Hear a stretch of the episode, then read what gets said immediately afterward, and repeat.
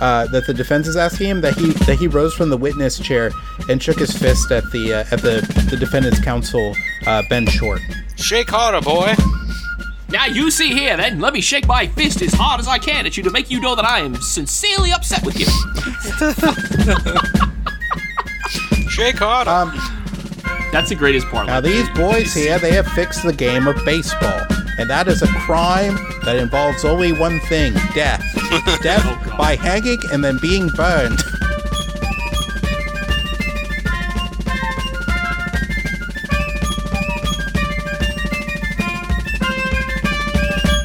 Welcome back to the Trilateral Troika. This is Steve, along with the other Steve Hi. and Ryan. Back to the hard stuff. What you got there? Duff or Duff Light? Uh, I don't. I don't know. I actually Chairman Chairman Duff's Reserve or whatever it was. I pulled out a uh, just a rogue or like a random rogue beer. It's an IPA. It's a uh, dead guy. Is it Bat, got that- bat that- Squatch? That red tick beer. Rogue Dead Guy's good. That's like Yeah. a, that's a I would say that's a standard. I'm uh, still on my no drinking phase. I'm I'm gonna break it on my birthday, which is next week, I think. Break it with the dead guy. Dead guy or the Batsquatch. No, the week after. Rogue's Batsquatch also pretty good too. I have some um, uh, what is it? New Belgium uh, depth perception. It's like nine point one. Ooh, that sounds good. Yeah, it's pretty pretty hefty. So I might do that, or I might do whiskey. I have to decide one or the other. I'm too old to do both. fuck are we You do a talking little about, whiskey Steve? before beer. Uh, Yeah, you can do whiskey before beer, but then I feel like you know Cassie's gonna have to take me to the emergency room. It's just the whole thing. You know? what's your birthday, Steve? Treat yourself. Listen, Um, if you don't go to the ER on your birthday, you celebrate? have you even celebrated your birthday? Did you even have a birthday if you don't end up in the ER? If you don't talk to at least one paramedic on your birthday, you definitely did not have a birthday. Yeah. So by your logic, the Jehovah's Witnesses are the extreme end of Alcoholics Anonymous, just avoiding their birthday altogether. they are infinite years old. Yeah. Uh, all right. So uh, speaking of Jehovah's Witnesses, who are we talking about today? Well, today we're going to be talking about the history of the Watchtower. no, we're Um, not. Like Jimi Hendrix? Shut up. no, the Jehovah's Witness the- Watchtower. the- that's Oh. like their their like newsletter or whatever. Oh, That's like- yeah, yeah, yeah. That's like quasi like actual like a church document because they they they like hide a lot of them from the periods where they where they made like all these like predictions. yeah, where they got into um, all these prophecies. Like there's like there's a whole there's like a whole volume that's missing from the last time they said that the world was going to end. That Yep. that like if you show it to Jehovah's Witness people, they'll just they'll just act like they're a host from Westworld and be like, I don't I don't see anything. I think it's funny when I it's- punch it into Go ahead. when I punch into Google, the first thing that comes up is Jimi Hendrix It's like it's actually and Bob the, Dylan, like the OG, like the Bob Dylan one. Yep, that's a good song. It's the opposite of uh, of what you said in my experience, Steve. The Westworld thing. It's like they just they just say no, like they just say no, that never happened. Like they're Well, like well, that- they that's what I acknowledge mean. that it's there by negating it. You know what I mean? Well, no, no, I mean that if you show them like the physical volumes, like I've like oh hey, here's here's the bound copies of the Watchtower from like 1970, whenever whatever Right. it was. They'll just be like th- they just won't even look at it, and they'll be like, this is this is just fake. This isn't this isn't real. It's all just oh, you know, it's all just designed to make the church look bad. So I was saying they're just sort of like they're just programmed to ignore it. They're just like I don't I don't I don't see anything. Wait, so is that what we're talking about? We're talking about? No, no, no. please say no. We're No, actually please- please we're no. actually I'm, I'm not gonna lie. I If already you wanna. I was like, if oh, you wanna, if you wanna learn about how fucked up they are, go to jwfacts.com and uh, no, I'm good. it's a compendium of some of someone who left the that faith and, and just shows you just how insane it is. I did. It's I did similar a to deep, Mormonism. deep dive into Scientology. Yeah, I know that they're but- not the same. but But, I did a dive Scientology- into Scientology, so I know how they these groups uh, work to influence and to fuck with people. I'll give you that. and to try to keep them quiet. No, stuff. it definitely- I, I I've seen how deep and how disgusting these people are, so I wouldn't even want to look at it again because Yeah. Jehovah's Witnesses still hold. However marginal, they hold a marginal bit of respect as a legitimate religion, unlike Scientologists. In my broken brain, and the only reason is because there's a there's a, a pillar of Christianity in it. That's the only reason. Yeah. That's I mean, the basically, only But fucking that- that's reason. like it. That's it. Everything else is just horseshit on horseshit, you know. So you're Yeah, saying so it's of like horse shit. to quote Mark Baum from uh, The Big Short. So so this is uh, dog shit wrapped in cat shit. Yeah, okay. But but Steve, but speaking of horseshit, what are we talking about today? Speaking of dog Well, shit th- well, today we're shit. actually going to be talking about one of the most important events, uh, possibly in, in sports history, but but mainly within blockbuster the Great American pastime. What? the blockbuster fighting game tournaments. You're close. Uh, Doctor Disrespect. What? it's actually actually the events that take place in the Wizard. Oh, here we go. But we're going to be talking about the Black Sox scandal. Oh, Black nice. Black Sox Yeah. scandal. All I gotta say, yes. Are we talking about the the one from like the early 1900s? Yes, this is from right after uh, World War One, the 1919 World Series, and, and sort of the events that, that preceded it and the events that came after it. Um, Gotcha, because gotcha. before the to, to sort of give you a basis of sort of the um, the, the history of uh, baseball up to that point, just very truncated. Can I get a thesis like- statement, like a three part? You know, you're gonna write three paragraphs, and we're, we're gonna end it with a conclusion. It's gonna start with uh, "Shoeless Joe Jackson did nothing wrong." Discuss. and you can see that shoeless Joe Jackson is a man of many contrasts. Thank you for reading my report. I hope you enjoyed reading it as much as I enjoyed writing it. Please enjoy the cupcakes I gave out for dopamine stimulation because the report's content was less than stellar. Also, watch Field of Dreams. uh, so baseball had been um, a up to that point since 1876. It had been sort of um, controlled by a document called the Major League Baseball Constitution, which is just sort of a document that set down um, sort of the common rules uh, for baseball. Right. Um, the because second at that point- I think, was the right to bats. Right. Yes, the the right to the right to swing on a pitcher that beans you was Right. was the Second Amendment. Right. But um, at that point, you have the um, you have the American League and the National League, which had sort of come into uh, being a um, uh, sort of a partnership. Um, Right. and, and when they had become uh, a partnership, they created a, a commission that would be um, the the sort of like body that would sort of determine um, how things went in baseball. And this started in 1903 as part of what was called the National Agreement of 1903. Um, And it- it, it's something to remember too, because baseball is kind of like my alley. Like, like I love this stuff. You have to remember the MLB was only like conceptualized in the very late 1800s. So the the point that we're talking about now, it's still very brand new. Like the office of the commissioner doesn't exist yet. Yes, There's- which which we'll get to. Yeah, there's a lot of like handshake rules, gentlemen's agreements, because there's a there's you know while the rules are codified, there's a lot of like Right. gentlemanly stuff Um, that's because- not explicitly written down. Ryan, you're in good um, company because we're all baseball nerds. God, I love it. Yeah. Because the uh, the national the National Baseball Commission was comprised of the president of the National League um, and the American League, and then also a commission chairman who, who's just sort of supposed to preside over the meetings and mediate between the two leagues if they had disputes. Now, what were the qualifications to be a president? Did you, so I think what time was it? It was like the early, it was the late 19th century. So you had to be racist, right? Yeah, you had to be. Yeah. You had to have one real tooth, uh, fake teeth, negotiable. Okay, so you just had to have at least one real tooth. One real tooth. okay. You had to you had to still own people even though slavery had been abolished. Well, yeah, yeah. Well, you just had to be and somehow involved in the prison system, or uh, or manual labor in some in But it- some aspect. but You it was had a to be willing very to eat- oh, go ahead. No, go ahead. You had to pay I say it baseball was- bucks. but it was it was sort of like a very loose um, sort of way in which the league was run. It didn't really have like um, sort of the presidents took care of their own leagues, and if they had disputes with each other um, or if rules needed to be like clarified, it would go through the commission. Right. Right, it's like the mafia. And um, I mean, and, effectively. and uh, Major League Lucky Baseball. Luciano based this whole enterprise off the Major League Baseball Oh, we'll we'll we'll, we'll Listen, get there. mobsters Oh, got I know mobsters because are gonna be Shoeless involved. Joe Jackson pioneering the, the, the nickname. I The know. nickname was pioneered by Shoeless Joe, He's and the then first the guy mafia ever. with these idiots like Marty Marinera and all these other fools. English they, they kings, just, they don't count, okay? they're Um, just stealing from baseball. because um, the Major League Baseball also controls all the all the refs and officials within baseball. So so they also go through them and not through the leagues themselves.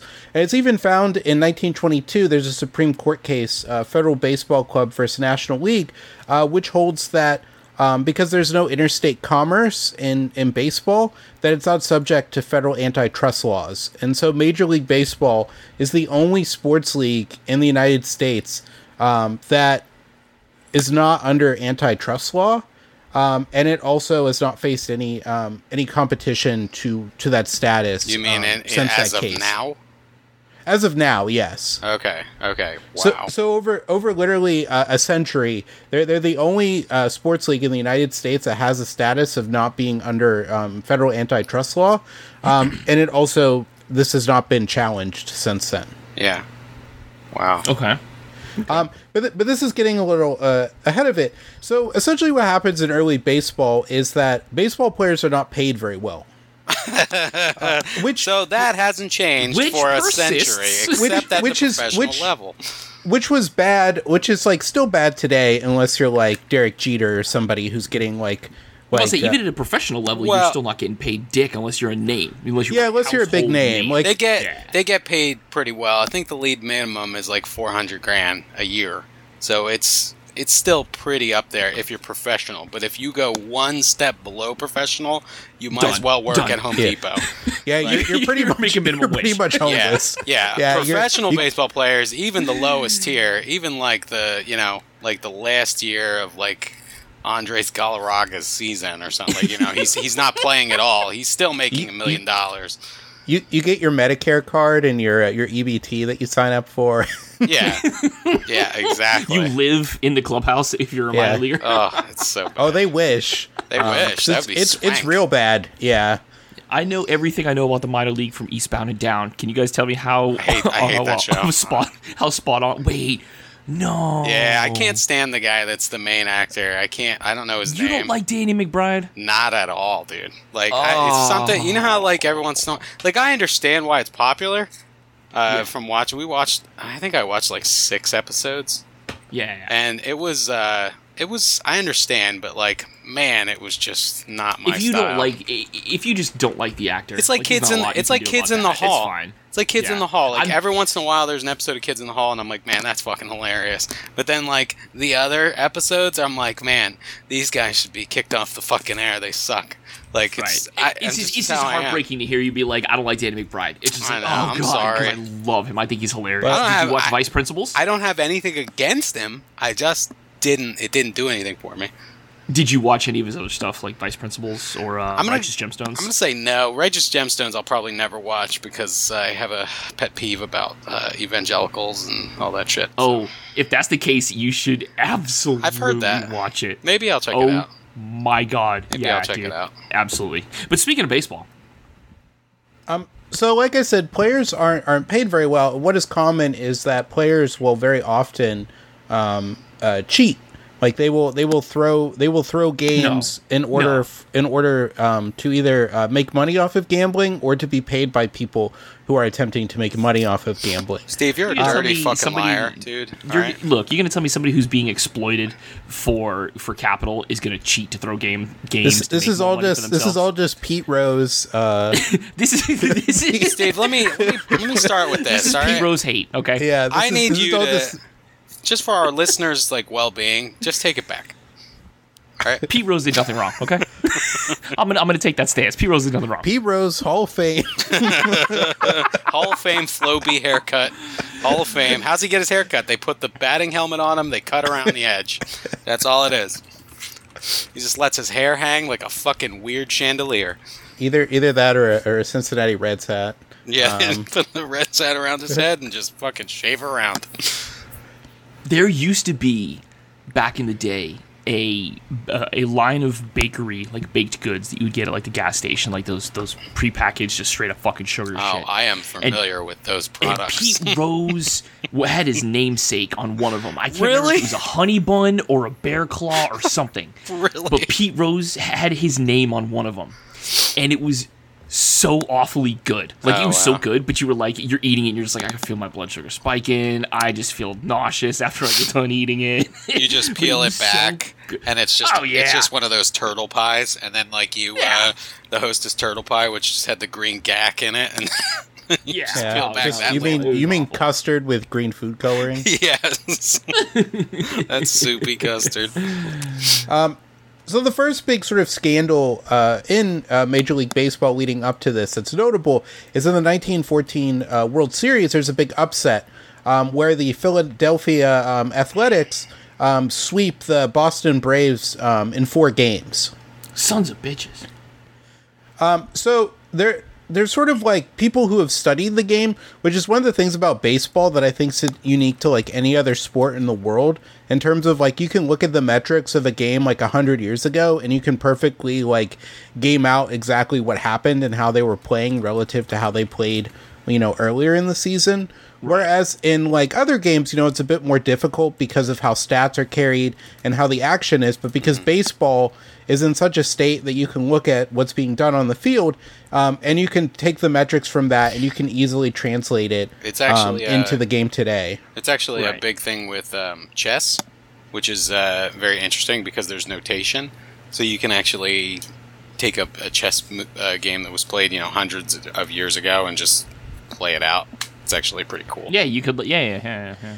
But the uh, the theory is is that because um, or, or I should say the the Athletics were swept by the Boston Braves. I got that backwards.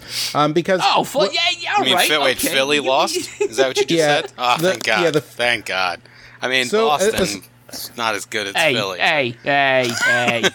es- essentially, essentially, what they believe happened was that because the owner of the A's, um, Connie Mack, was like so like s- such like a notorious miser and treated the team so poorly that the players just sort of like didn't give their best effort as a fuck you to him. Yeah.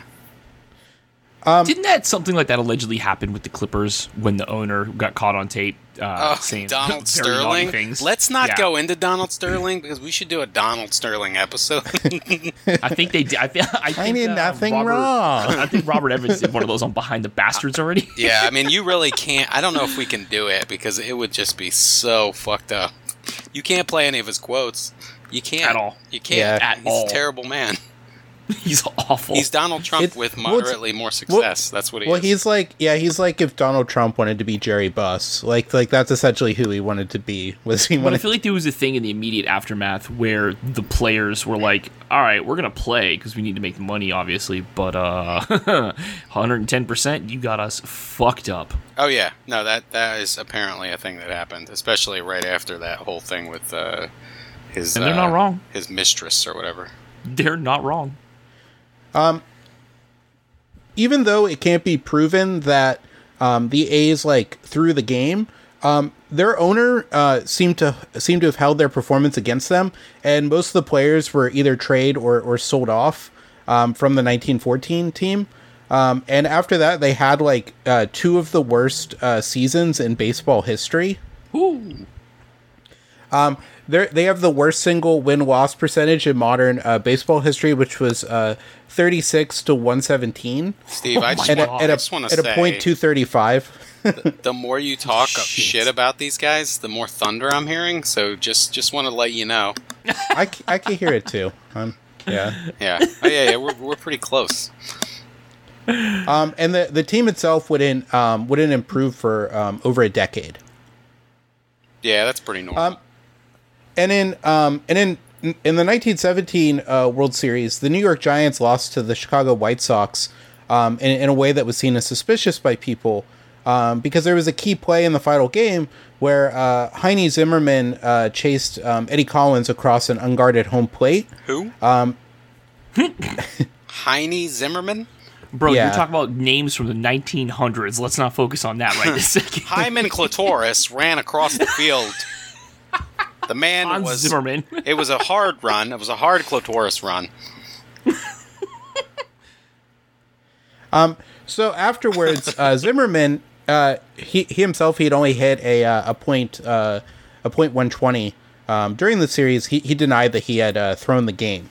A point one two during the whole series. Yeah, That's okay. Fuck out of here, bro. You didn't. You didn't throw the series. Okay, you at least threw your at bats. I guess it's it's technically true. You can't Um, throw the series, but you but- threw your own at bats. But within uh, two series, uh, um, or within two years, um, which would be two series, um, uh, Zimmerman and a, and a teammate of his, Hal Chase, would be suspended for life from baseball, um, uh, but for um, not not for any of their one actions, but because of their associations. Um, because they, they kept uh, bad company, they were essentially banned from the uh, the sport of baseball, uh, Guilt which, gen- by which association. which which generally means they had mob ties. Oh, okay. Yeah. Yeah. Get the fuck out They of here. were they were always hanging out in Kansas City. You know. Was that was just a polite way to say it so that you didn't be like they're fucking criminals. Yep. But well, well, yeah, they're like they like no like no actual allegations were were made in terms of like actual um like behavior. It, Okay. it was just sort of like that that these people were hanging out with these people who are known for like fixing games and and running numbers, so they should be kicked out. And we'll get to like why they were kicked out too when we talk about the Chicago Eight. Didn't you just say why? Oh, okay. You're just oh, you haven't gotten to the Um, Yeah, but that context. that goes that leads into that because you remember the, it. the the period we're gonna get to at the end of this is 1920. okay. um, The roaring twenties, baby. and and so this sort of begins to bring up in people's minds that there might be like some rigging um, in like Major League Baseball, and not just at like regular games, but also at big games like the World Series. Um, and in 1918 as well, um, there there are rumors that there was fixing done by the Chicago Cubs. Um, so in, in 1918, um, not a lot of people are going to baseball games because um, because for one, um, there like World War One's going on. Um, so a lot of the so games they have- shot up. Yeah, Jesus Christ. Unfortunately, uh, never mind that. Uh, never mind. It's already gone. Joke's gone. um, because I was going to talk do. about like I was listen. I was going to talk about European countries sending their teams to America and they're being kind of busy, but I, I was going to say Germany, and I'm like, that's not going to work. A little bit too early for that. Oh man. um, and because um, not a lot of people are going to see baseball, and the season have been shortened. Um, it um, the the Cubs. Uh, it's believed that they might have lost. Um, and that because of um, because they were threatening to go on strike because they wanted uh, more than their normal take from the gate receipts because you know they weren't making as much. Right. Makes sense. I mean, Huh. you know. Is there any evidence, or is it just here, like this It's- really suspect? It, it's really suspect. Um, Okay. Just the- mad the, like, sus. It, up until the point of the 1919 World Series, it's just a lot of things where people have suspicions, and then eventually, uh, 1919 is like the straw that breaks the camel's back, and that's when like actual like court trials happen. Well, say didn't the um, didn't the eight guys didn't they like actually have evidence that they did it? Well, we'll we'll we'll talk about that. We'll we'll go into uh, the like the actual events of the World Series and if or if they actually did um, throw the game or not. Okay. So the White Sox themselves at this time are owned by uh, Charles uh, Comiskey, um, who himself had played uh, Major League Baseball from from 1882 to 1894. Um, but he was generally uh, disliked by all of his players because he was seen as you know being a um, being a tightwad. Well, Steve, you know, I just want to let you know I went to school with a Comiskey who played baseball, and he was generally liked. So, dead serious. All I'm saying is, when we get to like the events of what this happened, uh, Steve, I'm gonna need you to pull your best Vin Scully and like announce the game play by play. If No, you could for me, that'd be I'll put like the worst sound effects I can find in the background. Just, just like voiced crowd hushes. Have a line drive. either either that or and I, I even hate to give you this concession because I'm a Red Sox fan. You can do Mel Allen. You should uh you should look on YouTube and find the uh there's only audio of it, but there was a Reds game where Macho Man was in the booth Oh for my a couple fucking- innings. Line drive to, f- to right. Because he used to because he used to play on the Reds for a period. Wait, and then really? um yeah, and then and then Marge Schott got mad and they he got like banned from the stadium. He got like kicked out. I want that mid-game. Poffo banned. I want him out. Him and his I brother. hear I I hear I hear he's a Jew. Get him out. Lenny and Larry Oh Poffo. my God. Wait, Which- what was which uh, he was, Lenny- by the way. Larry- Lenny Poffo, and then what was Macho Man's first name? I can't remember. Anyway, whatever. Ronald. It was something. It was po- the Poffo brothers. So even though um, even though Comiskey himself had been like a striking player in what was called the uh, the Players League Labor Rebellion of 1890, um, he he was still known for underpaying his his players, even though they were like one of the best teams in the league, um, and that they had also won the the 1917 uh, World Series. Okay. Um. So part of the uh, so in baseball they have what's called the reserve clause, which is any player who refused to accept a contract would be prohibited from playing baseball um, on any professional team under the um, under the auspices of what was called uh, organized baseball. Wow. Okay. Eat my Um, ass. That's terrible. So so players so players can't change teams without per, uh, permission from their current team, um, and without a uh, and the players don't have a union, so they don't have any bargaining power. Slavery ended when? I'm sorry. So, so generally, uh, Comiskey is is not considered uh, worse than any of the uh, other owners, and he actually, um, the White Sox did actually have the largest payroll um, in baseball in 1919. Huh. okay. Um, but because of this reserve clause, as I talked about, because players aren't being paid very well and they don't have any other options, um, them um, them sort of uh, working for gamblers to fix games for extra money um, became like a common thing because a lot of these players, you know, they have to support families. Um, for instance, like the the reason why they have the nickname the Black Sox is because their their uniforms were so dirty because Comiskey uh, refused to pay for their laundry Stop. and that w- that was like the joke because they had to pay for their own laundry and everything that they Yeah, were the yeah. Black Sox as opposed to the White Sox. really? I thought it was just. I thought it was like a turn of phrase because they they blacken the organization's name or something like that. You know what I mean?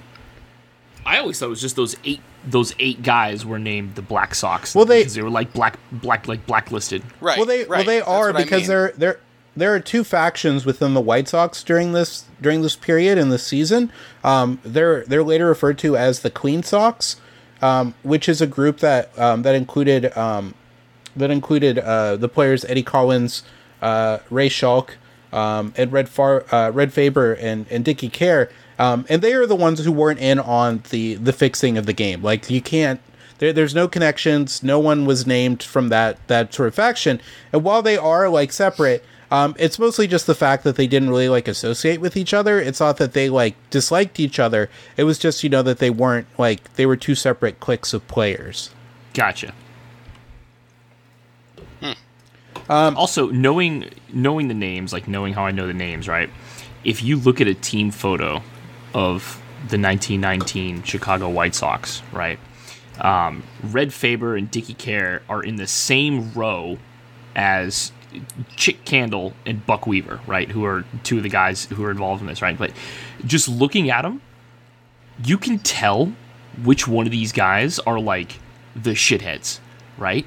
So the, the like the eight guys that are involved in this fixing scandal look like they came out of the Hills Have Eyes, St- like straight the fuck up. They look like they're just they look fucked like their faces look fucked up. the, uh, the the guys who were like the clean socks, they look like all American, just dudes happy to be here, smiling. Well, they're- one of these assholes even just crossing his arms and like scowling at the camera in the team photo. I'm like, wait, Well, they're they're a also national game.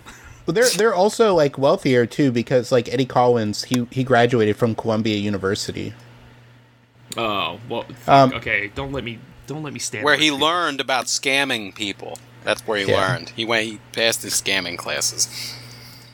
So the the the story goes that because uh, Kaminsky is refusing to launder their their uniforms, they, they kept playing in progressively uh, dirtier and dirtier uniforms um, until Kaminsky finally caved and had the uniforms washed. But then he deducted the bill for the laundry from the players' salaries. What a fucking asshole! What, bro? Fuck you.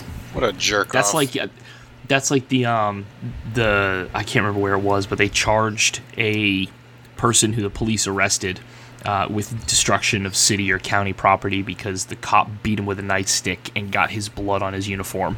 So they charged him with destruction of county property or city property. Jeez. You, you Um, want to talk about irate and angry when I read that? Oh man.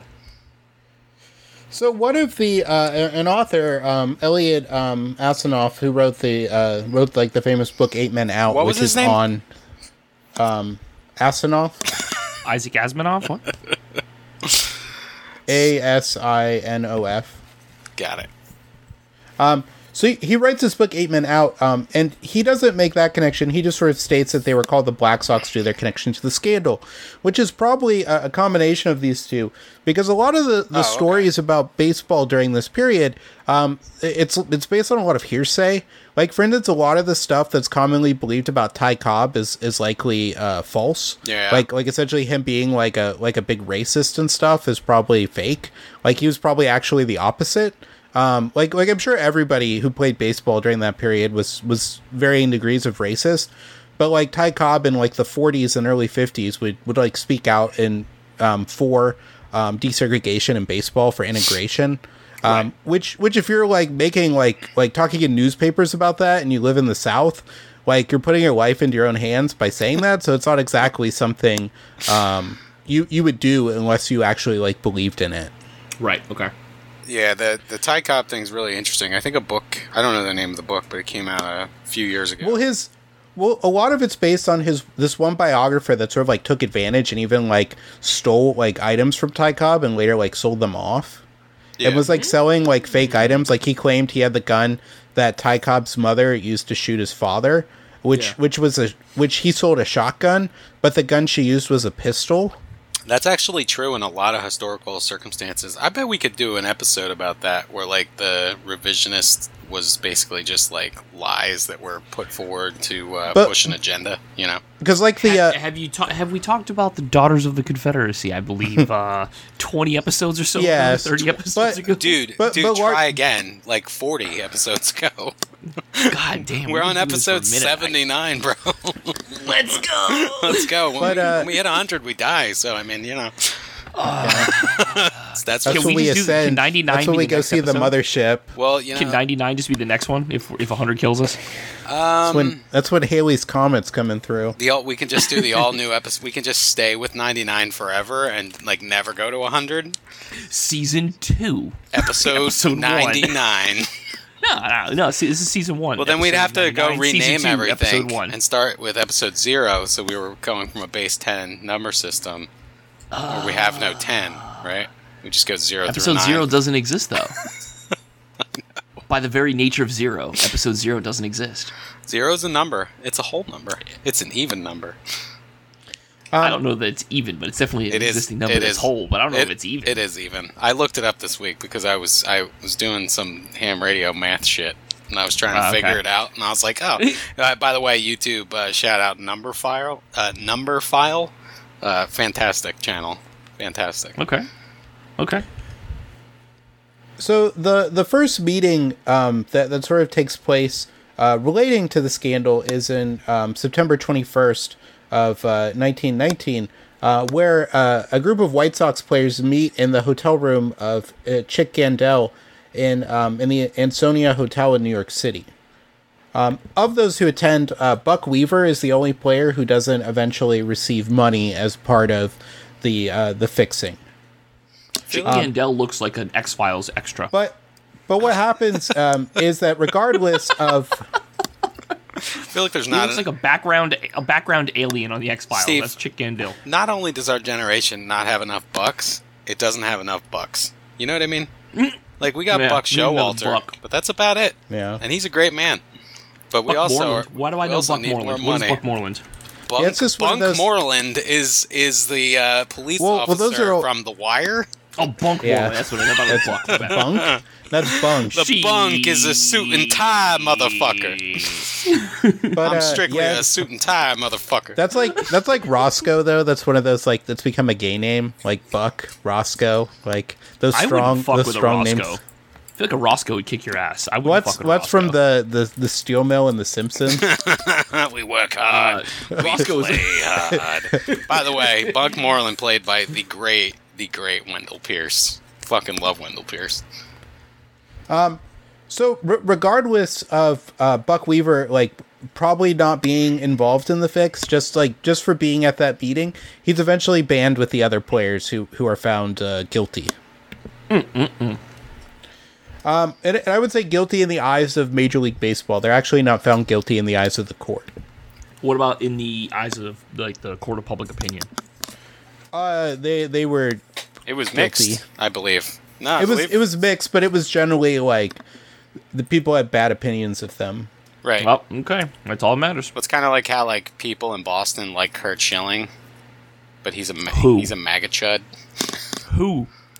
We liked Curt Schilling when he was actually performing. Yeah, when but he you acted know- like he didn't know how to fucking throw a goddamn ball. It was like, all right, bye, bro. And then he made what is it, Legends of Amalur or whatever the Listen. hell, and ruined. Oh yeah, the he scammed. He scammed Rhode the Island. state of. He scammed he's- the yeah, he. Scammed Rhode Island. Them Yeah. fucking idiots. he uh, didn't scam Massachusetts. Oh, oh really? for that. I'm off on my shit. My bad. Yeah, he scammed Rhode Island. I thought it was technically. Maryland. Millions. If you buy, I, I think until recently, I, I think it switched hands, but until recently, if you bought a copy of the game, uh, the the profits uh, from selling it went to the state of Rhode Island. KKK. I, I'm sorry. Also, but also, the game itself is not bad.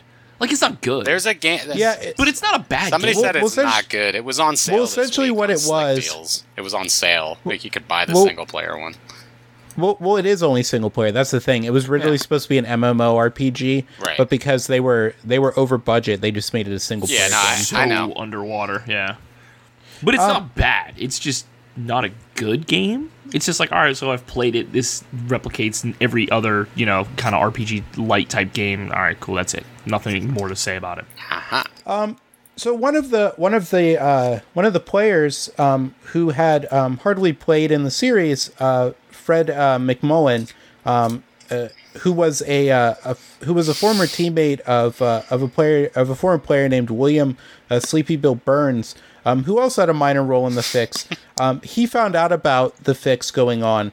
Um, and he threatened to report the other players unless he was in on the payoff. Sleepy Old Billy Bill. Burns. Old Sleepy Bill Burns. Old Sleepy Billy. Um, so they he gets into it um, through that area. Um, they had both previously played on the uh, Los Angeles Angels, um, and Burns had also um, played for the White Sox um, from 1909 to 1910.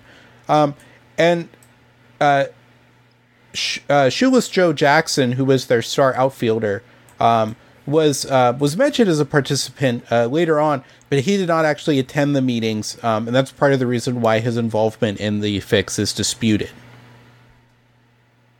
I mean, if he didn't attend these meetings, then I mean, how can you really say that he was involved? Well, we'll we'll get to that because he actually gets money. Um, so oh man. so the the scheme itself, they were they were sort of um, uh, uh, Schalk, one of the players la- uh, later on, would say that um, would say that they were sort of like not sure if they were going to go through with it because the um, the one of the uh, pitchers uh, was very straight laced Faber, um, and Faber uh, would have opposed and and reported them. Uh, for trying to fix the match, but what happens is, is that Faber gets the flu, and so he's unable to play.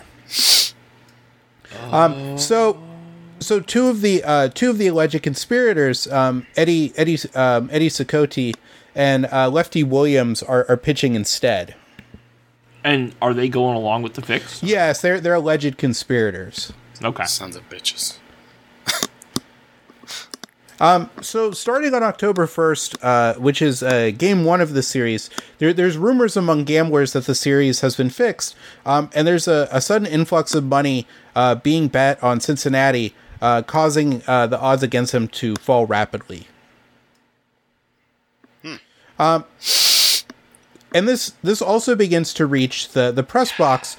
Um, and a number of, of correspondents, uh, one of them, uh, Hugh Fullerton of the Chicago Herald and Examiner, and an ex-player uh, manager, uh, Christy Mathewson, um, they they sort of begin to like track the game and compare notes to see if any of the plays or players were doing things that were questionable.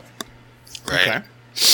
Right. Um, but most of the fans and observers of the game are actually watching it on uh, face value. I thought you were gonna say. Of course, I thought you were gonna say yeah. Facebook for a second there because that's how Facebook yes. Live. that's how modern my, my brain is now.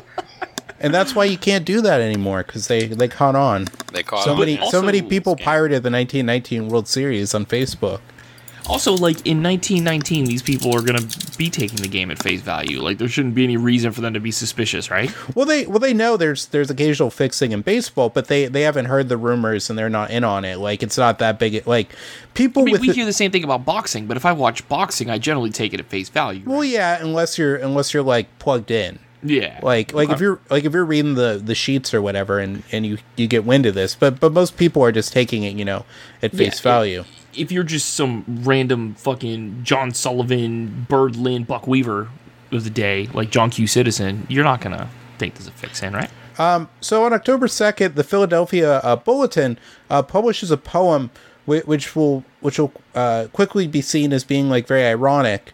Um, and the poem goes, "Still, it really doesn't matter. After all, who wins the flag?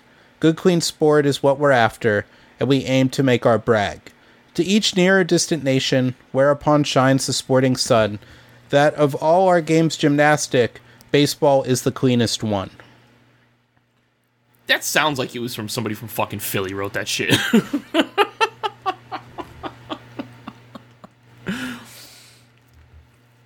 um, So what happens is is that after um, after throwing a, a strike with his first pitch of the series, um, uh, Cicotte uh, he his second pitch um, strikes um, the, the the leadoff hitter uh, Morrie Rath in the back, um, which is a prearranged uh, signal um, that the players were willing to uh, fix the series.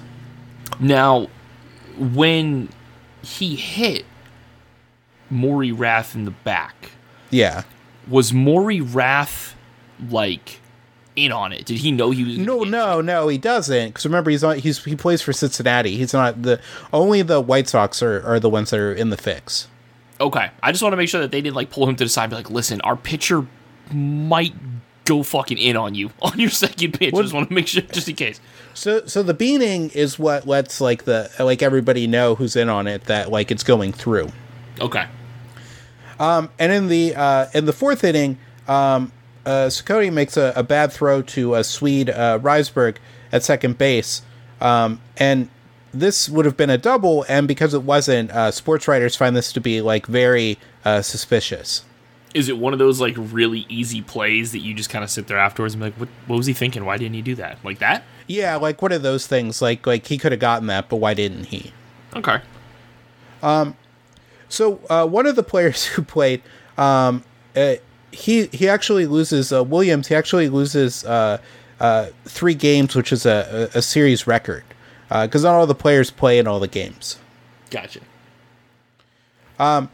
But uh, one of the one of the uh, rookies, uh, Dickie Kerr, um, he who was not a part of the fix, he wins uh, both of his starts. That alone should tell you something that the rookie comes in and wins both of his starts, but the guy who's been playing is just losing everything. It Yeah. just looks suspect, you know. At that point, at that point, it's suspect. So w- w- what begins happening too is that the gamblers are now refusing to take part in the um in, in the in, in sort of the fix um that they were that they had promised that they would uh, progressively pay them um after each game is lost um and um they they claim that this is because all the money was let out on bets um and was in the hands of the bookmakers um so so the gamblers are um are also starting to like screw over the players Oh shit. Okay. Oh man, this could be really bad too. So, so this is why after- people get murdered right here. so after after game five, um, because they're not being paid, uh, the uh, the the players who are involved in the fix they attempt a double cross, um, and they actually win game six and seven um, um, in a best of nine series. So th- the idea was for them to lose, correct? To the Yeah, and because they're not getting paid to lose, they they they they're like we're gonna we're gonna try our best to win. fuck it, we're gonna start winning now. Uh, the only way you could really double down on that is if they themselves were going to the bookies and being like, "I got ten thousand dollars on myself to win." Shout out to P Rose. Um, I I, do, I don't think. Listen, just side side note. This is what's always bothered me. How the fuck can you get mad at a person for betting on themselves to win? I understand if you get caught going to a bookie and you're betting on your team to lose, of which you are a player or a star player or a fixture of that team, and you're betting on your team to lose, that's not a good look. But like, if you're going to a bookie and you're like, I got a hundred thousand dollars that my fucking team's gonna win, What is the problem with that? So Well, the- let me the ask problem- you this. All right, go ahead, Steve. Well, I was going to say, how do you know because of his associations? How do you know that he himself is not betting on his team to lose? How do you know that he's not telling other people that his team's going to lose, like his friends in the gambling community, to bet against him? Yep. I was going to say the problem is twofold. One, you are trusting this man who bets like and he's not just a normal better by the way. He has a problem. Yeah, no, And he- then- Yeah. he's Brett Kavanaugh And then- levels of gambling. And talk. then on top of that, and I hate to sound like a, a fucking homer here, but he broke the rules. I mean, like, Yeah. no, no, he did. they were He the did. fu- like Brit- it's like Brittney Griner. Should she be in fucking Russian jail? Fuck no, dude. No, absolutely, absolutely not. Not for weed. This is it's ridiculous. It's absolutely fucking absurd. I still believe that if it was anyone else, we'd be over there trying to figure it out. She, she should not fucking be in jail. She did fucking break the law. Like, But uh, you know what I mean? Like, and you Yeah. you have to take that into the into the account, and she does. You can. It's so obvious that she Yeah. feels stupid about But then it. You know? also, also, it's one of the law. One of the laws. The law that she broke is one of those laws which are like, bro, why the fuck is that still a law? Stop. Right, but with baseball, You know what I mean? with baseball, that's it's a very similar like situation where it's like, yeah, I mean, like I don't think betting on betting on your team to win or lose is not the end of the world unless you can prove the guy's like throwing the game. Um, like football allows the players to have fantasy football le- uh, leagues now. You know, like they can participate in Yeah. fantasy football. As, I think What's- as long as it's not for money. I think. what's what, what's also the thing too that like what is what was like Pete Rose's ultimate punishment? Can't go to the Hall of Fame. Yeah, and it's all like it's all like he was going Uh, to jail. That's not. That's not all that happened. He was Yeah, banned, yeah, that's he not was all that- banned from But I mean, the game. that's like the- that yeah, what but I mean, was. It like would be like part Ryan. It'd be like though. me saying you can no longer take part in the medical field. That's basically what it would be saying. One hundred percent, you're don't out. You, don't you But- fucking threaten me with a good time. But his- I'm just but his- saying, but- like, I'm just saying. Well, he did. Pre- he did all right. You know, he did all right. That's what I'm saying. Like, it, what, what is the real overall? He wasn't punishment? Like, really the actual canceled. punishment that hurts. Yeah. yeah. the actual punishment that hurts is that he can't go to the hall. Yeah, That's the one I that hurts respect because he already made his money. He's already he's like, all right, fuck it, all right, whatever. I won't play anymore. I'm done. so what what happens is is that uh, before game eight, super hot Asian porn star. yeah, yeah, he doesn't give a fuck. My man's on Easy Street. He don't give a shit. He's Pete fucking Rose. He don't care. So, so before uh, game eight of the series, um, the the mafia begins making threats on the on the against the players and their and their family members uh, for them to go back to uh, to losing for them. The Chicago Mafia. Well, well, uh, Also yes. known as the outfit, by the way.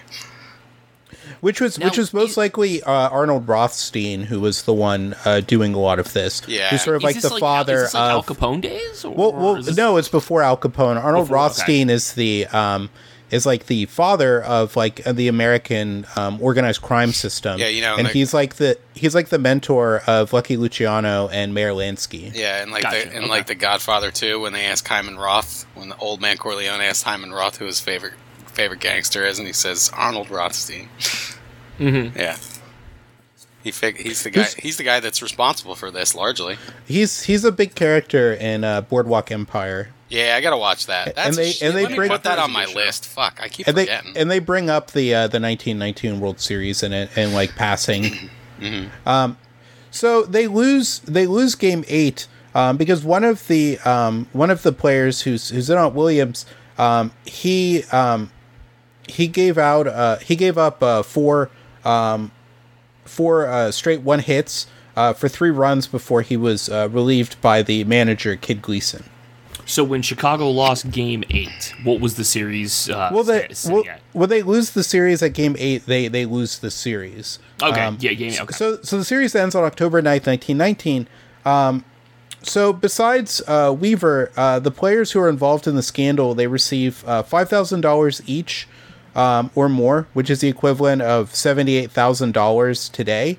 That's not Um, enough. and uh, uh, That's not enough. I I- look at. I could be immoral, but even I have my price. Seventy eight thousand dollars to smear my name? No, not that. well, not- well, they didn't think off. that would happen because remember this is this is happening like somewhat frequently in in baseball. Like it's Doesn't actually matter. You're still making that risk. You got to pay me more. Sorry. Um, because because you have to remember that uh, we'll we'll get into it. Like they actually like changed the rules because of them in a way that like completely like like punishes wh- wh- which punishes them in a way that could have never been possible before. They changed the rules to completely fuck over Pete Rose years before they knew he was even in the league. They just knew Pete Rose was coming. They said we gotta fuck this guy over before he even gets Um, here. and uh and and Gandil, who's like the uh who's like the ringleader of it all, um, he makes uh he- he makes thirty five thousand dollars off of it, um, which is uh about uh five hundred and fifty seven thousand dollars. Now we're talking. Now we're talking money. Okay. Um. So after this, uh, there there's all these rumors that the game was uh, rigged um, uh, throughout the 1920 season, um, and and they're sort of um, in competition with the uh, Cleveland Indians for the American League pennant. Um, and and so the the story of like the corruption is beginning to like get around, and and it's sort of like reaching all the other clubs in the league as well. Okay.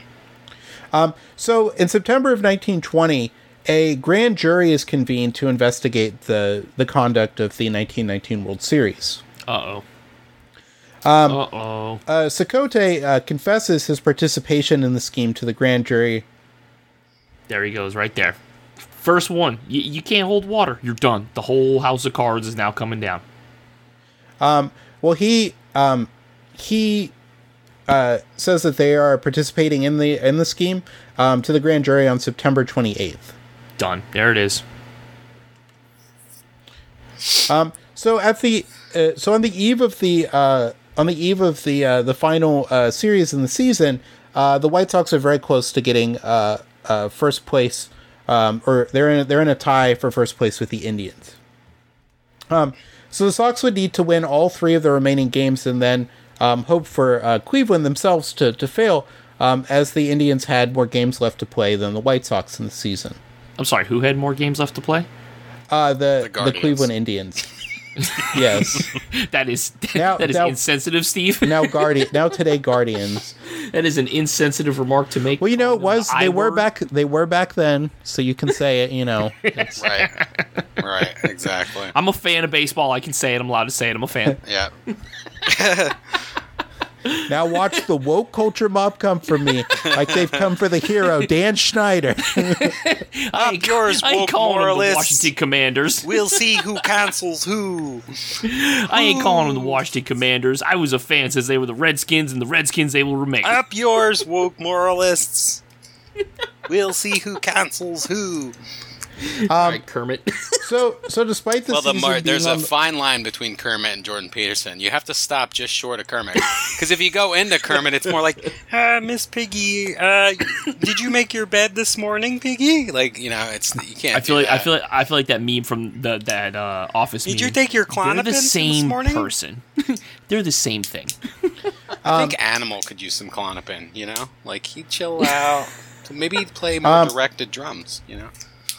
So, so despite the season being close, uh, Comiskey suspends uh, seven uh, White Sox who are still um, who are still on his team.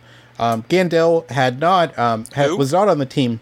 Uh, the owner of the team, Okay. Comiskey. Gandalf. Gandalf, right? Gandalf. He suspends seven White Sox um, who were still on the team um, and and um, not um, who were involved in this uh, scandal.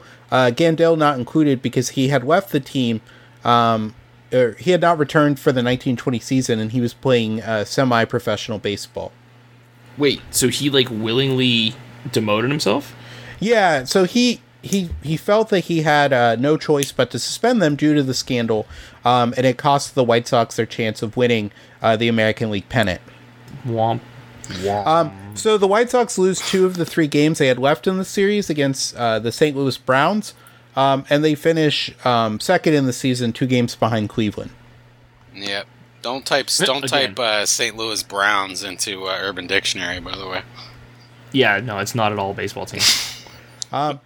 The uh, the the grand jury hands down a decision on October twenty second, nineteen twenty, that um, that that implicates eight players and the five gamblers. Um, uh, the uh, the indictments include nine counts of conspiracy to defraud, um, and um, and Just the nine. ten point That's it. what Just nine.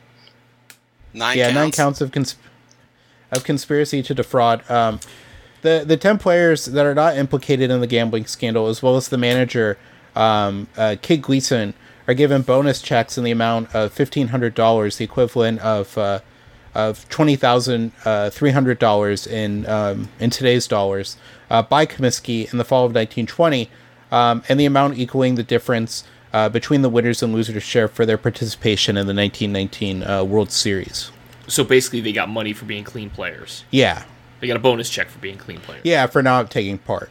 Okay. Um, so the uh, the trial, the trial, See, kids, winners don't cheat. so the the trial begins on on June twenty seventh, nineteen twenty one, in Chicago, um, but it's delayed um, because um, it's delayed by the judge because two of the defendants, uh, Ben Franklin and Carl Zork, uh, had claimed to be ill. Yeah. Yeah. Ben Franklin was ill after he got hit by lightning, putting flying a key up in the air. I was gonna make the Ben Franklin joke, but I figured I'd wait. Well, he had to he had to find his he had to find his clothes because he was just being a nudist, and and a and no, no, a stork he's a- ran off with them. His syphilitic brain from all the prostitutes he was having sex with made him forget. Syphilitic brain. Oh, so listen. That sounds uh, like a that's a good note. punk band name. Syphilitic brain. syphilis. Syphilis, Silly while fuss. commonly known as an STD that you know makes you you know pee fire or whatever, itchy, you know the common STD symptoms. It if Yeah. it stays in your body long enough, Yeah, it, it- will fuck your entire body up. It'll It it'll literally eat good. through your your your skull. Like yeah, That's what happened to Uh, Al it Capone. eats. Yeah, Al, Al Capone had the- it. Yeah, it'll eat the nerve sheath, like the thing that covers the nerves. Yeah, the myelin sheath. brain. Yeah. They Yes, were the myelin when sheath in your brain though. Like it's so yeah when up. when Capone got out of prison, they were planning on um, some other people in the in the mafia were planning on killing him because they thought he was gonna like come back into the into the business. Uh, but he was so far gone from like syphilis, like he was like fishing in his swimming pool. Yeah, That it's- it's they just they just let him go. They're just like it's like ah, I can't I can't do it. Yeah, he's he's harmless now. Like his syphilis has just totally eroded his entire brain. But one of the one of the players, uh, a right fielder, uh, Shano Collins, um, he he was actually included as one of the wronged parties in the indictments um, because he accused his teammates of costing him uh, seventeen hundred eighty four dollars as a result of the scandal. Wait, so wait, So he, he he's essentially alleging because they because they lost the series, he lost money.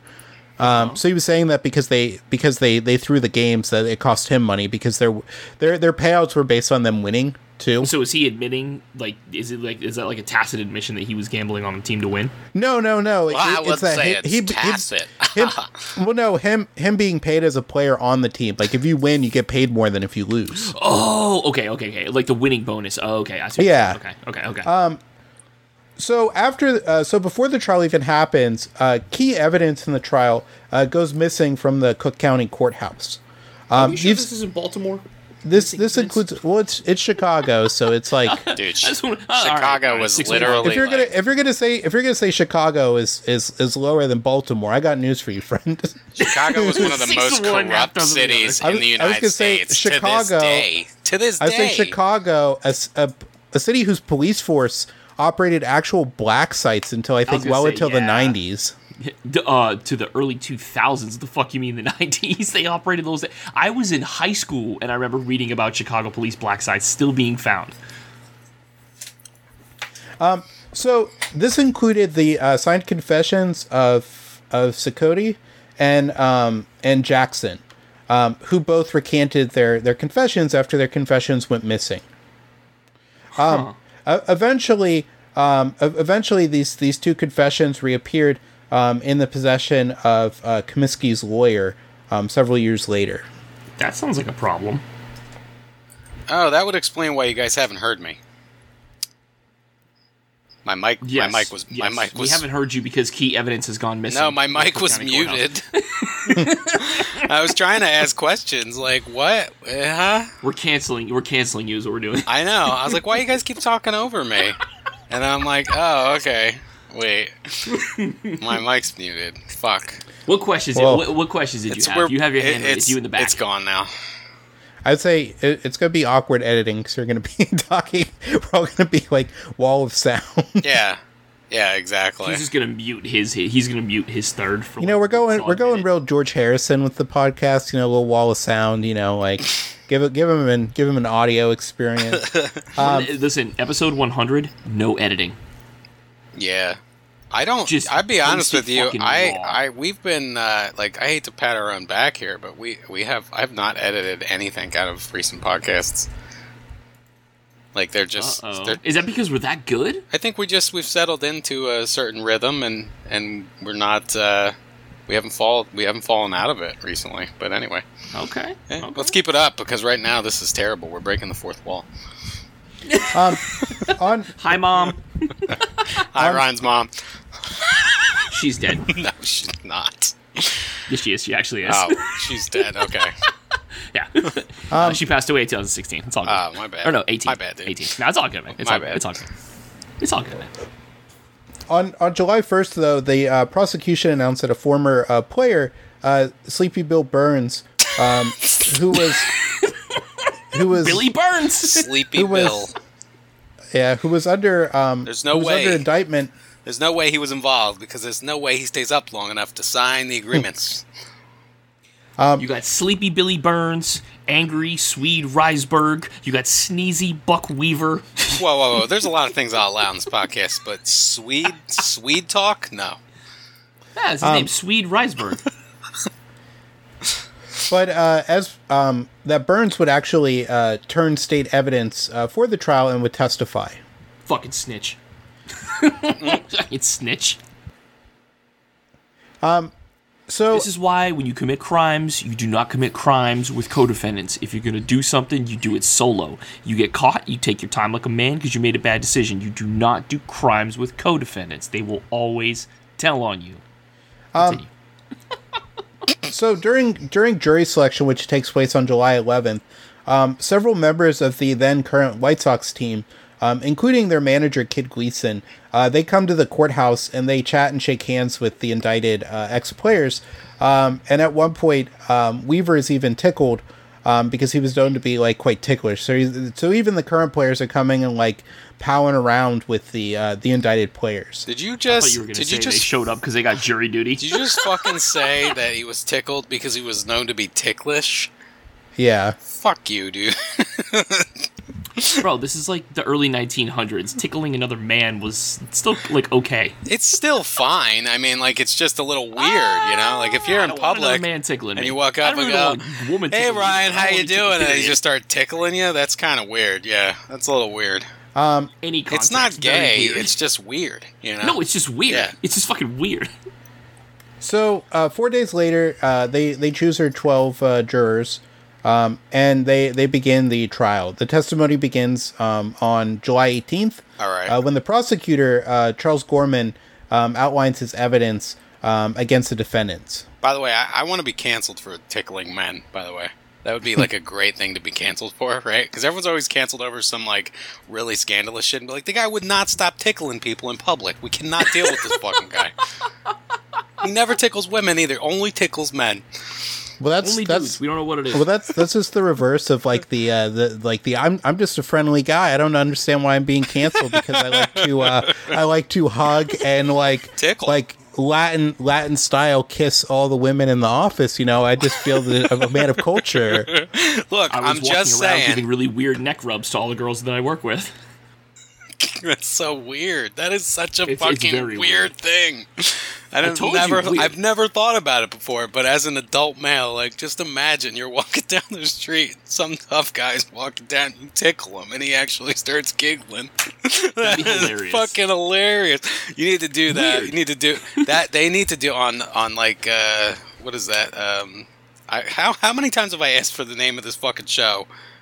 The one with uh, Sal Vulcano and those guys that like send someone over to. Oh, Impractical Jokers. Yeah. Yeah, they Practical need to make more people tickle people. That would be fucking hilarious. All right, all right, tickle. I'm telling telling 'em. you right now, I don't want them to get killed though. Yeah, that's true. that's true. They get fucking murdered because they tickle some dude.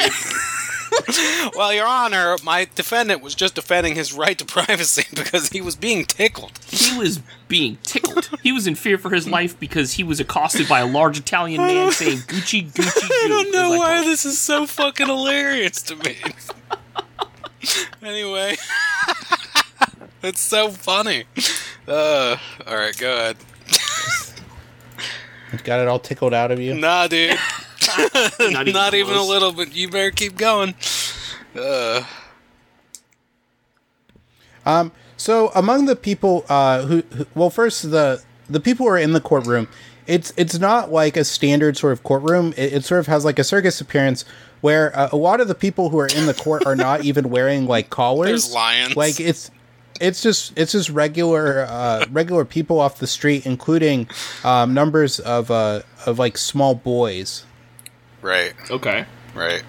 Um, and and during it too that they're that they're constantly like in awe and like remarking about like the different things that are going on.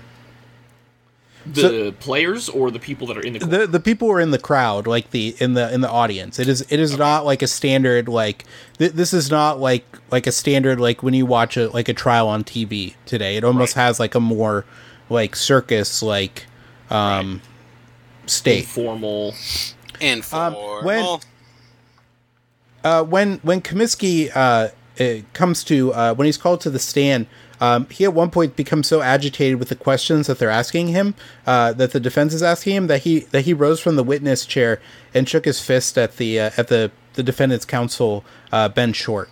Shake harder, boy. Now you see here, then, let me shake my fist as hard as I can at you to make you know that I am sincerely upset with you. Shake harder. Um, That's the greatest part. Now like, these you- you can boys see- here, they have fixed the game of baseball, and that is a crime that involves only one thing: death. Death Oh, by hanging and then being burned. now, Your Honor, Jesus. as a prosecution, I'm calling for mass tickling of these Ben. Usually, we would not invoke such punishments for Gentiles, but in this case, we will allow it. Seriously, what's like tickling is torture too, right? I mean, like if you do it too long, like you get angry. You know what I mean? Because Yeah. you can't help it. So like, Yeah. it is a legitimate form of punishment, right? It can be, I guess. God damn it, so fucking stupid. Uh, Let me just get take this moment to apologize to my younger brother for tickling him until he peed when we were kids. see, that's what I'm saying. Um, You really The- fuck with someone's like well-being, their their like dignity. Tickle them until they piss their pants. He was like four. And shoeless Joe Jackson peed his pants because the judge tickled the shit out of him. that's that's why they that's why they called him Shoeless Joe. He he he he pissed his pants, and they they got in his shoes, and he had to get rid Yeah, of them. run around barefoot, yeah. That's a stretch, but I like it. It works. All right, Um, I'm just gonna write my notes here. Tickling from uh, 55 minutes all the way through one hour and a half. The, the the most explosive testimony, though, in the trial came on July 19th from Burns, who, when he took the stand, he admitted that the White Sox had intentionally fixed the 1919 World Series. He also uh, mentioned the involvement of gangster Arnold Rothstein as well as others, Wow, this and testified ballsy. and testified that uh, Cicotte um, had threatened to throw uh, the ball clear out of the park if he needed to lose a game. We used to do that. All right. We used to do that in gym class because we'd play tennis for gym. Like every, they'd always change the sport we were playing, and uh, Yeah. we'd play tennis. And then, you know, you'd have your like month or two where you're playing tennis, and uh, we're out there, and my brother used to just take the tennis ball and hit it so that it flew out of the the courts into like the parking lot next door to the school. But we didn't have a lot of tennis balls available at the time, so he'd have to go get it. So he had this whole system where he would accidentally, on purpose, just blast a tennis ball way over Lord. into the parking lot and then just walk over looking for it for 40 minutes and come back and class was over. I was like, you're a genius, dude. Uh, of course, he ended up getting detention because then he started throwing the racket over the fucking fence. Absolute genius. I'm like, what are you doing, dude? Uh, so funny. So he's just Uh, talking about like, you know, they're gonna lose the game. This guy's literally throwing the ball into the fucking stands like an idiot. Yeah, that if he needs that if he needs to in order to fix it. Just Um, imagine if a player did that today. Like, there's- He's like supposed to throw right, it to first. as a He's double- playing third. He throws Yeah, it. yeah. he throws it to the stands at third. as a double play ball. Okay, all right, Lindor's got it, and he throws it over the dugout into the stands. he takes out a popcorn concession barker.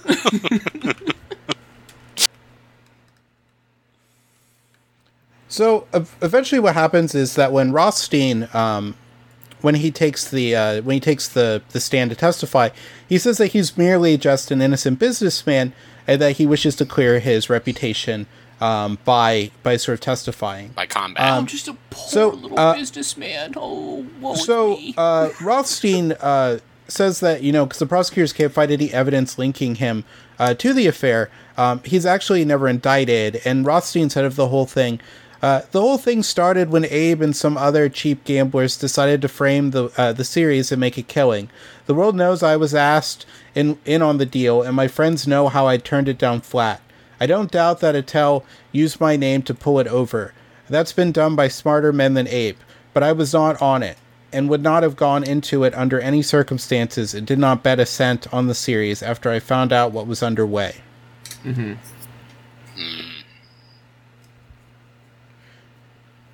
Um, so uh, another version of the story is like like sort of like there's not told at the trial is that Rothstein had had initially turned down um, uh, being involved in the fix uh, by a gambler named Joseph Sports Sullivan, um, and that he had eventually uh, reconsidered the offer. Did you say sports? Sport is Sport was his like nickname. Oh, okay.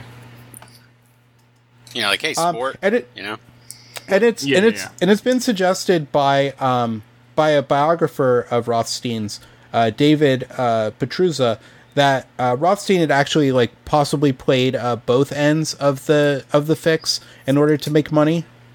Mm-hmm.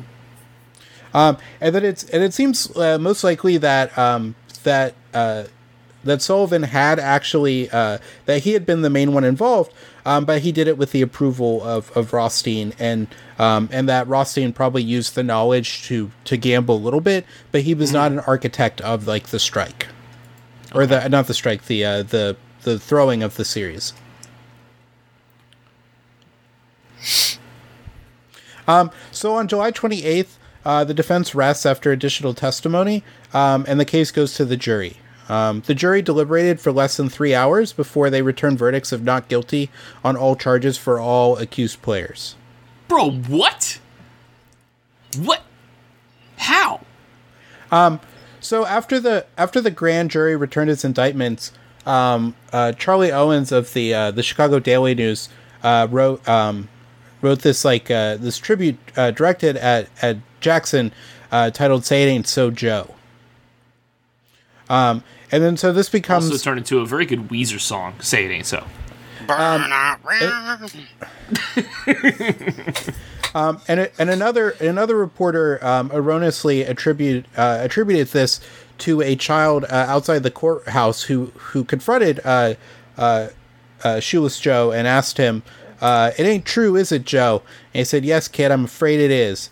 And the boy opened. Uh, he stepped aside for the players to leave and stood in silence. Yeah. This this same erroneous guy, he also supposed that Moses' toes are roses. I've heard that too. But how did how did they get acquitted?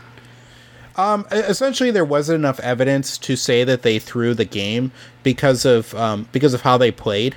Like it couldn't be definitively proven that they had actually. Um, oh, okay. So even though they knew that they planned to do it, they couldn't Which, pro- again- prove that they actually did it. Which again it. is the is the whole Casey Anthony conundrum, right? Like we all know she did it. We all know she was Who? responsible, but she was acquitted. Casey Anthony. Yeah.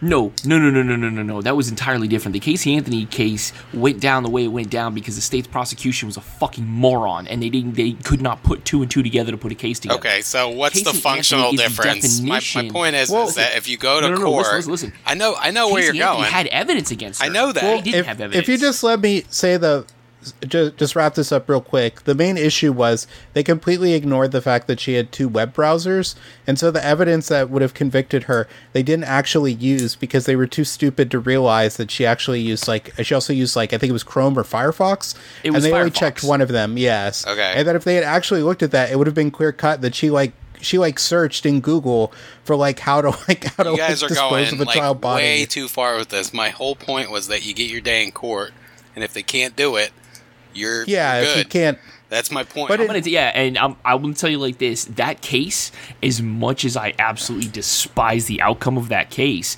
it is, and I will defend it to the death, the American justice system working as intended. If they can't prove it, That's gotta let 'em go. exactly what I'm we saying. All know she's All fucking right, so we're guilty. on the same page. What I'm saying then, is, in their Yes, case, but- they didn't have evidence though. But but like part of evidence the in their case. part of the thing with like because the What, in remember the, in the, Black um, Sox scandal, they didn't have evidence. They seems like they had a shitload of evidence. well well because remember the um everything was hair. It was well, hearsay though. yeah everything was Right. everything was hearsay and the two confessions went missing remember before trial didn't appear later and it seems likely that the uh what the browser were the confessions on? they were on actually on. I'll tell you how I get these confessions out of these guys, Steve. Tickling. All they right? were You tickled they the were on shit out opera they didn't check opera that was The what they were on Listen, guys, the problem was the confessions were on Internet Explorer and they got lost when Microsoft converted to Edge. Gone. Oh, they don't even have to convert over for them to get lost. That, that's such a bad browser. um, any, anyways, um, because like it's essentially that the the White Sox team, even though you know they lost the series or whatever, like it, it seems that Comiskey did not actually um, like want them to be found guilty because it would make the team look bad. So so he's also covering his own ass by by sort of disappearing the confessions. it's it seems like that's what it seems like it was. and also not surprising if you're like you know running a baseball team, which is you know incredibly profitable. Like you don't want a black stain on that. Not saying it's okay, but it's easily explainable why he would do it. So after this all happens, the the owners of the baseball teams are not happy with how things are being run by the National Commission. Uh, this is just sort of like a number of like issues they've had over the years, um, just just sort of compounding and compounding until this actual scandal, which goes to uh, which goes to trial, um, is like the breaking point. Um, because the the game of baseball has been uh, severely damaged um, by this trial, and it's sort of given the owners the resolve that they need to do something in order to better govern the sport and to fix it. Um, so their main plan is, and, and remember when we talked about the comics code, this is exactly what the comics code did. Was that instead of like allowing, which I don't think it would have happened, that there was talk of like the federal government stepping in, um, but just just sort of like to to make things better, they decided that they're going to take a a, a respected federal judge. Um, and uh, one who's also a baseball fan, uh, Kennesaw Mountain Landis, Yep. and have him uh, head the new baseball commission as the first commissioner of baseball. This dude's name was Kennesaw. Kennesaw Yeah. Mountain, Mountain Landis. Landis. Yeah. So He- he- his dick must have been a foot long. With a name like that, that's Yeah. all I'm gonna say. Well, there was a Um, reason and- they called him Mountain. You know. and and initially, 'Cause he uh, be fucking. what what but but what happens is is that instead of having instead of having a, a three member uh, commission running baseball, uh, Landis says says no. Like it, they're not going to do it anymore. If they're going to do it, he has to be the game's sole commissioner, um, and and even that he has to have sort of like unchecked power on the sport. Right. So he's Trump. Okay. Yeah, he wants to be an authoritarian. Okay. So the owners who who are very desperate at this point. Did you watch those um, and- videos, by the way? Like the outtakes of him trying to talk after uh, January 6th? Uh, fucking amazing. Amazing. of who? Trump. Oh, no. Dude, you should definitely, like, just look for a tweet with it, because it is hilarious, dude.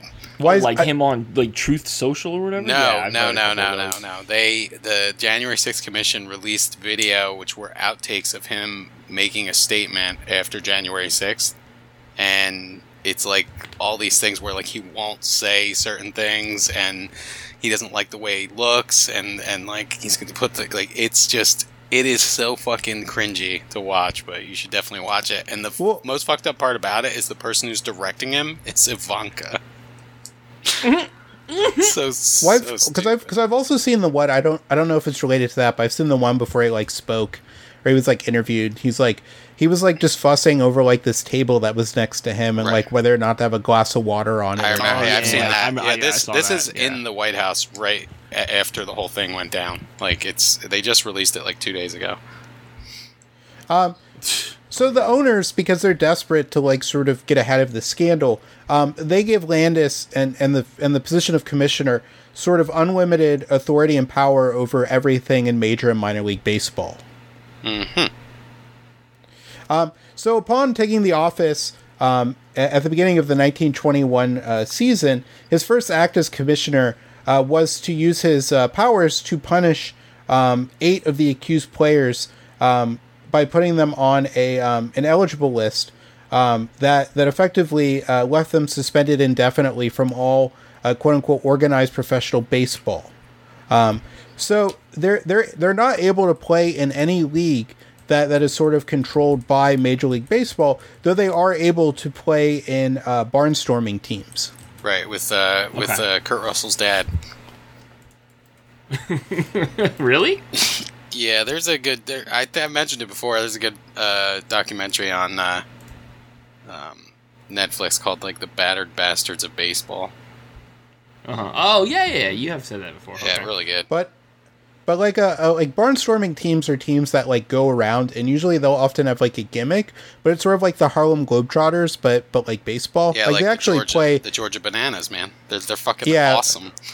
Well, they're well they're a minor league team though. They're not a. uh They're like AAA, aren't they? I don't think they're triple. It's triple basically like kind of like exhibition teams, like teams that solely do Well, exhibition. well, they games well they don't actually even with. they don't even have like a, a stadium they play in uh, or or like a regular like like ball field. They they move around the country. Like they they're a traveling team that plays like local teams.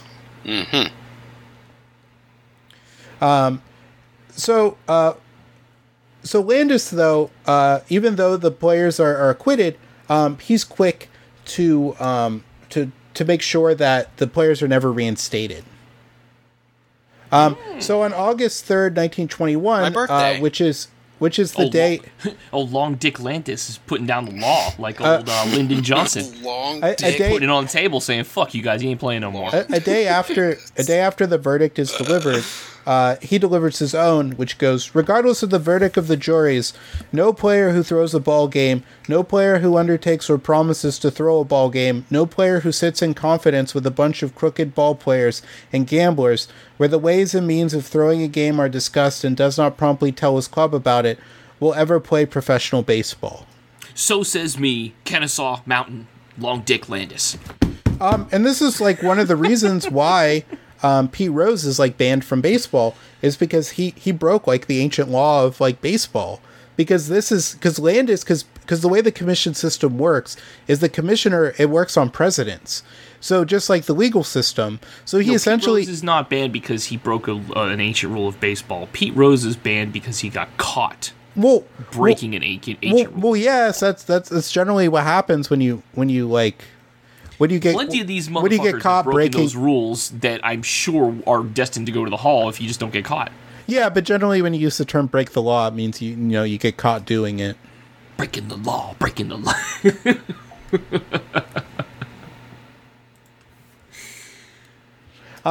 So, and and he does this because previously a, a number of players have been banned from the from the Pacific Coast League for for fixing games. Um, the that he made um, and, and that he would like, and he said that like they would never be able to leave the ineligible list. Um, and and again, while he took the line that they had been acquitted in court, um, he said that there was no dispute that they had broken the rules of baseball, um, and none of them could ever be allowed back in the game.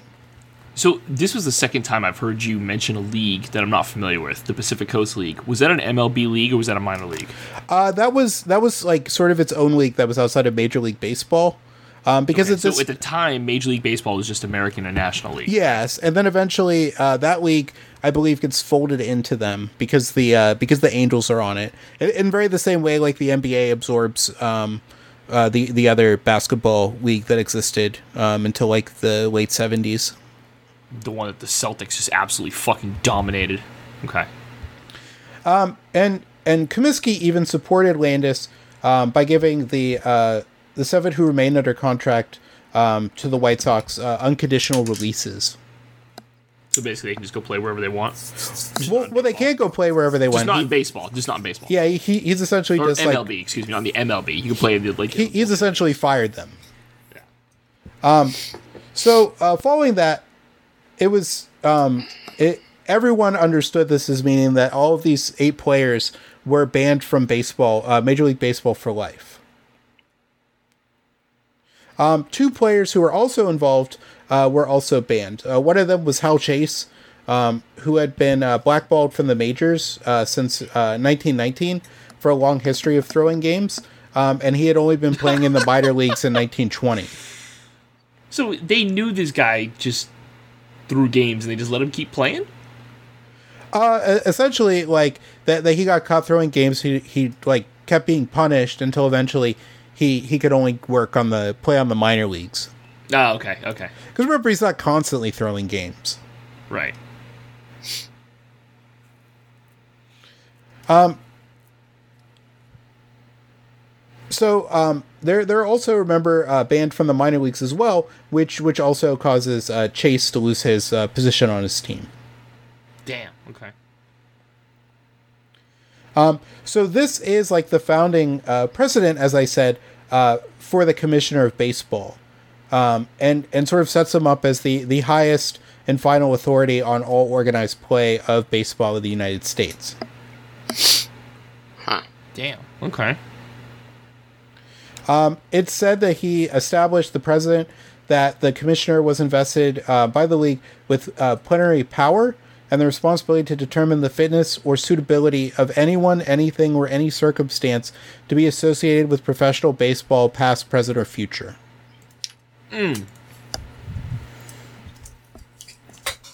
Um, so the leader of the players who's in on the fix, uh, Arnold Chick uh, Gandil, um, he um, he was not playing uh, professionally in the in the majors in 1920. He was only uh, semi-pro um, at that time, uh, but he was still unable to to to play in minor and major league baseball.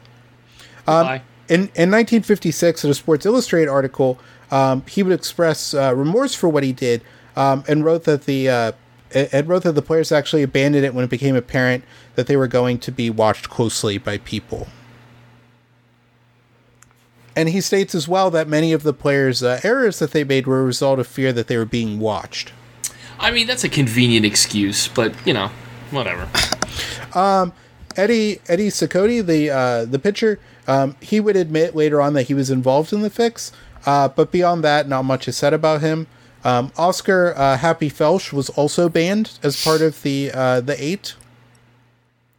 Um, so uh, Shoeless Joe Jackson, who had actually been one of the best hitters in the game, um, he confessed to a um, uh, in a grand jury testimony that he had accepted five thousand dollars in cash from the gamblers. Okay. Um, and uh, Jackson had said in his testimony that he had never met or spoke to any of the gamblers and was only told about the fix through conversations with other players.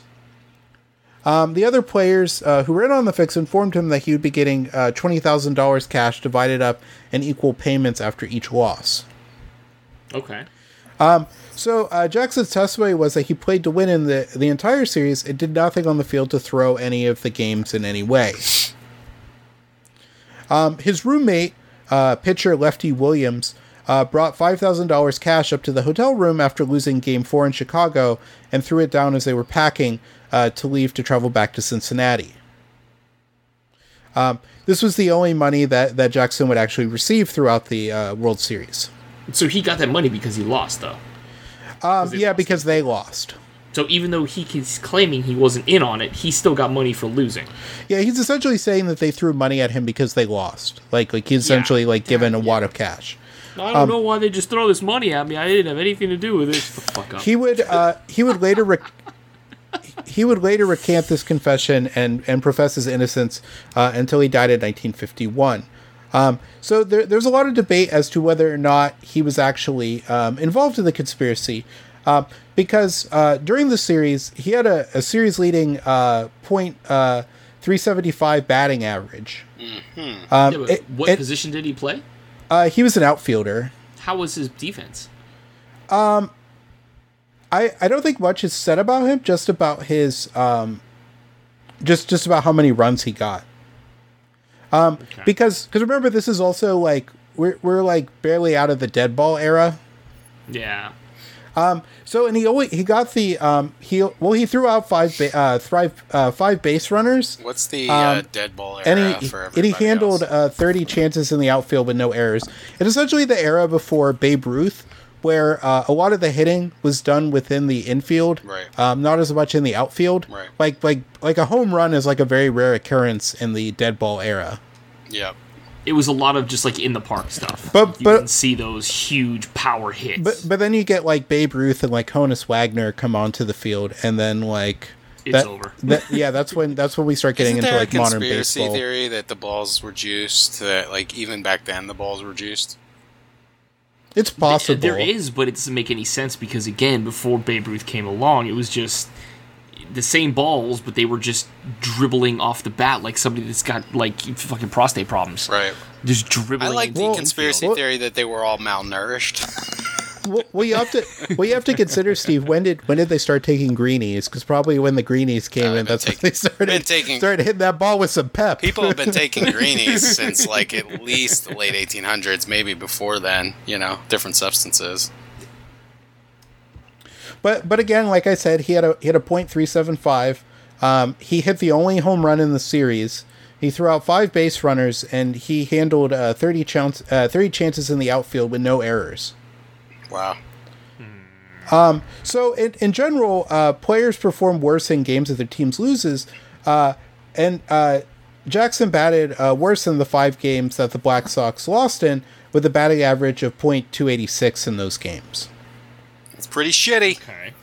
Yeah, Um, I mean but- that's not great. But but this was still above the average batting average for the National American Leagues, which was uh, which was a combined uh, .263 in that season. Really?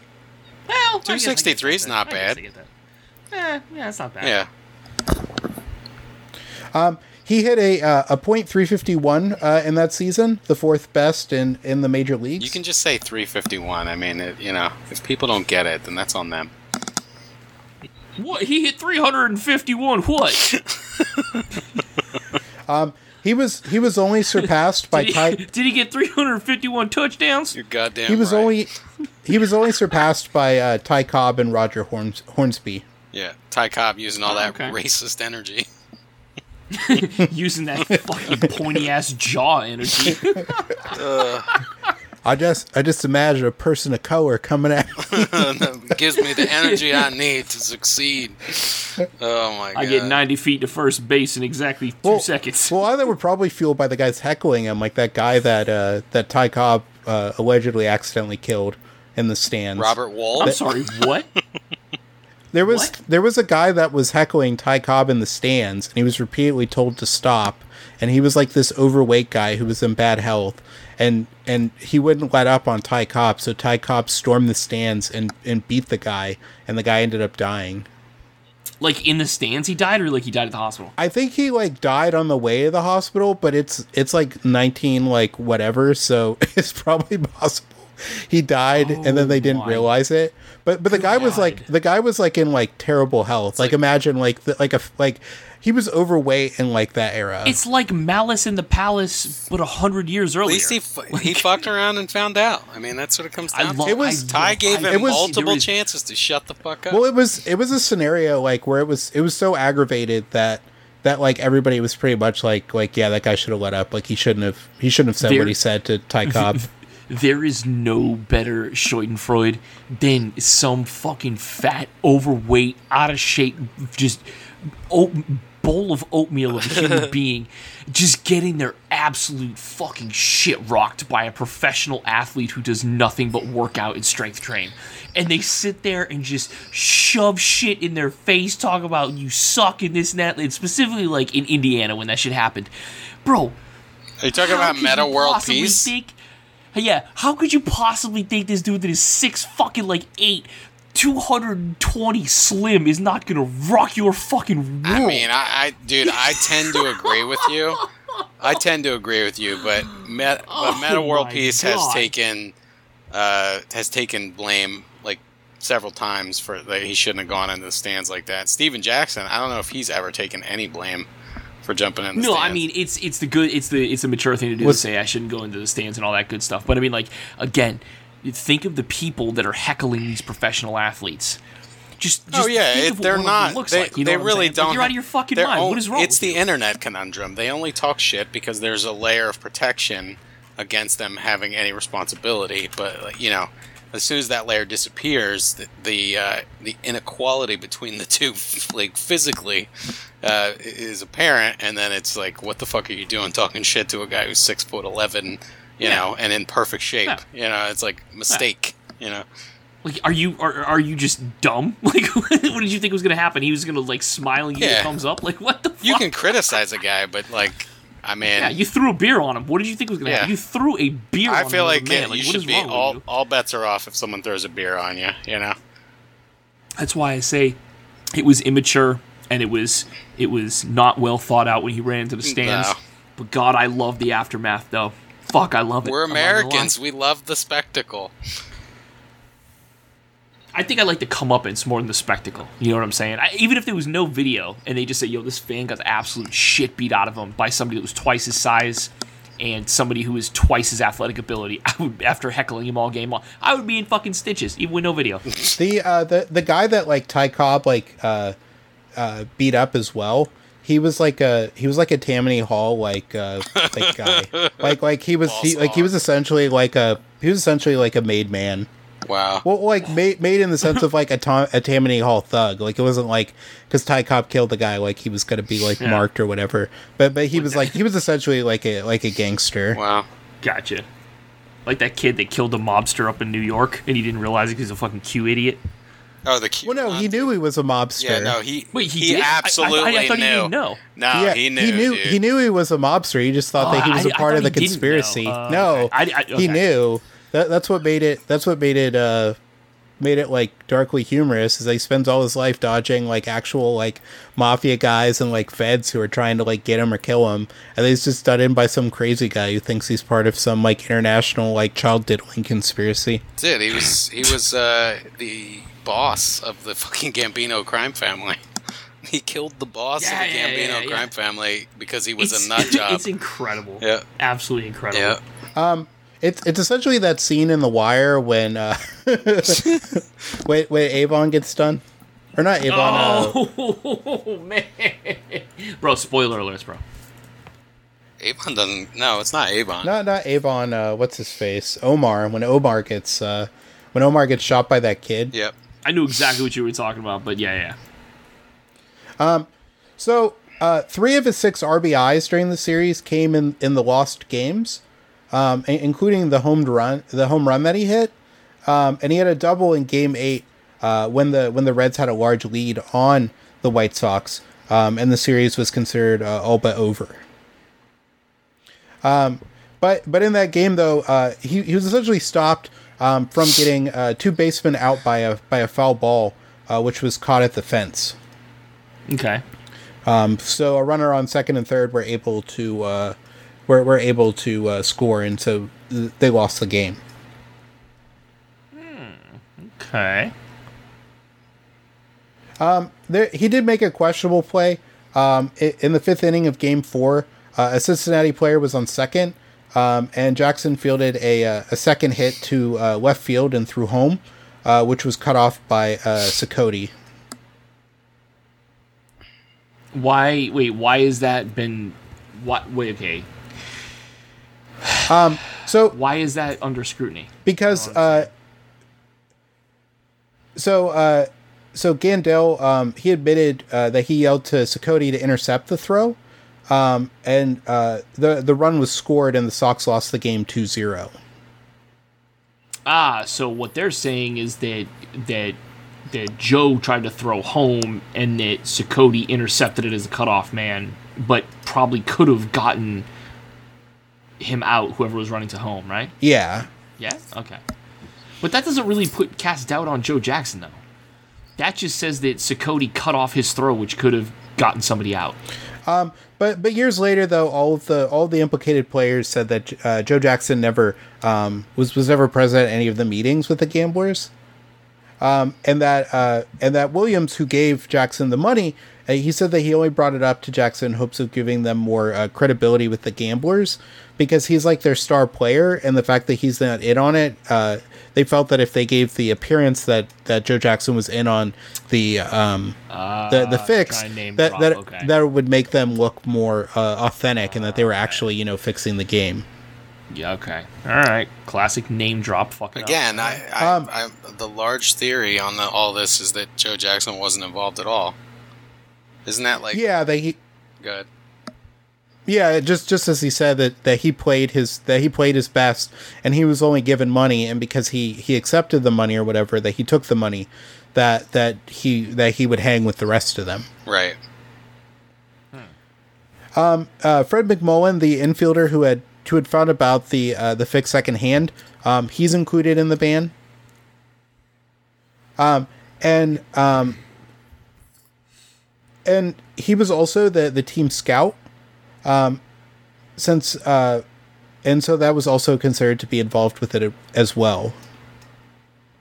Um, the the shortstop uh, Charles Swede uh, um, he was um, he was considered Gandil's uh, assistant and his uh, and his sort of like muscle. Um, he was included um, in the uh, the fix, um, and George Buck Weaver, the third baseman, um, he attended the the initial meeting they had, um, and while he did not go in on the fix, he knew about it.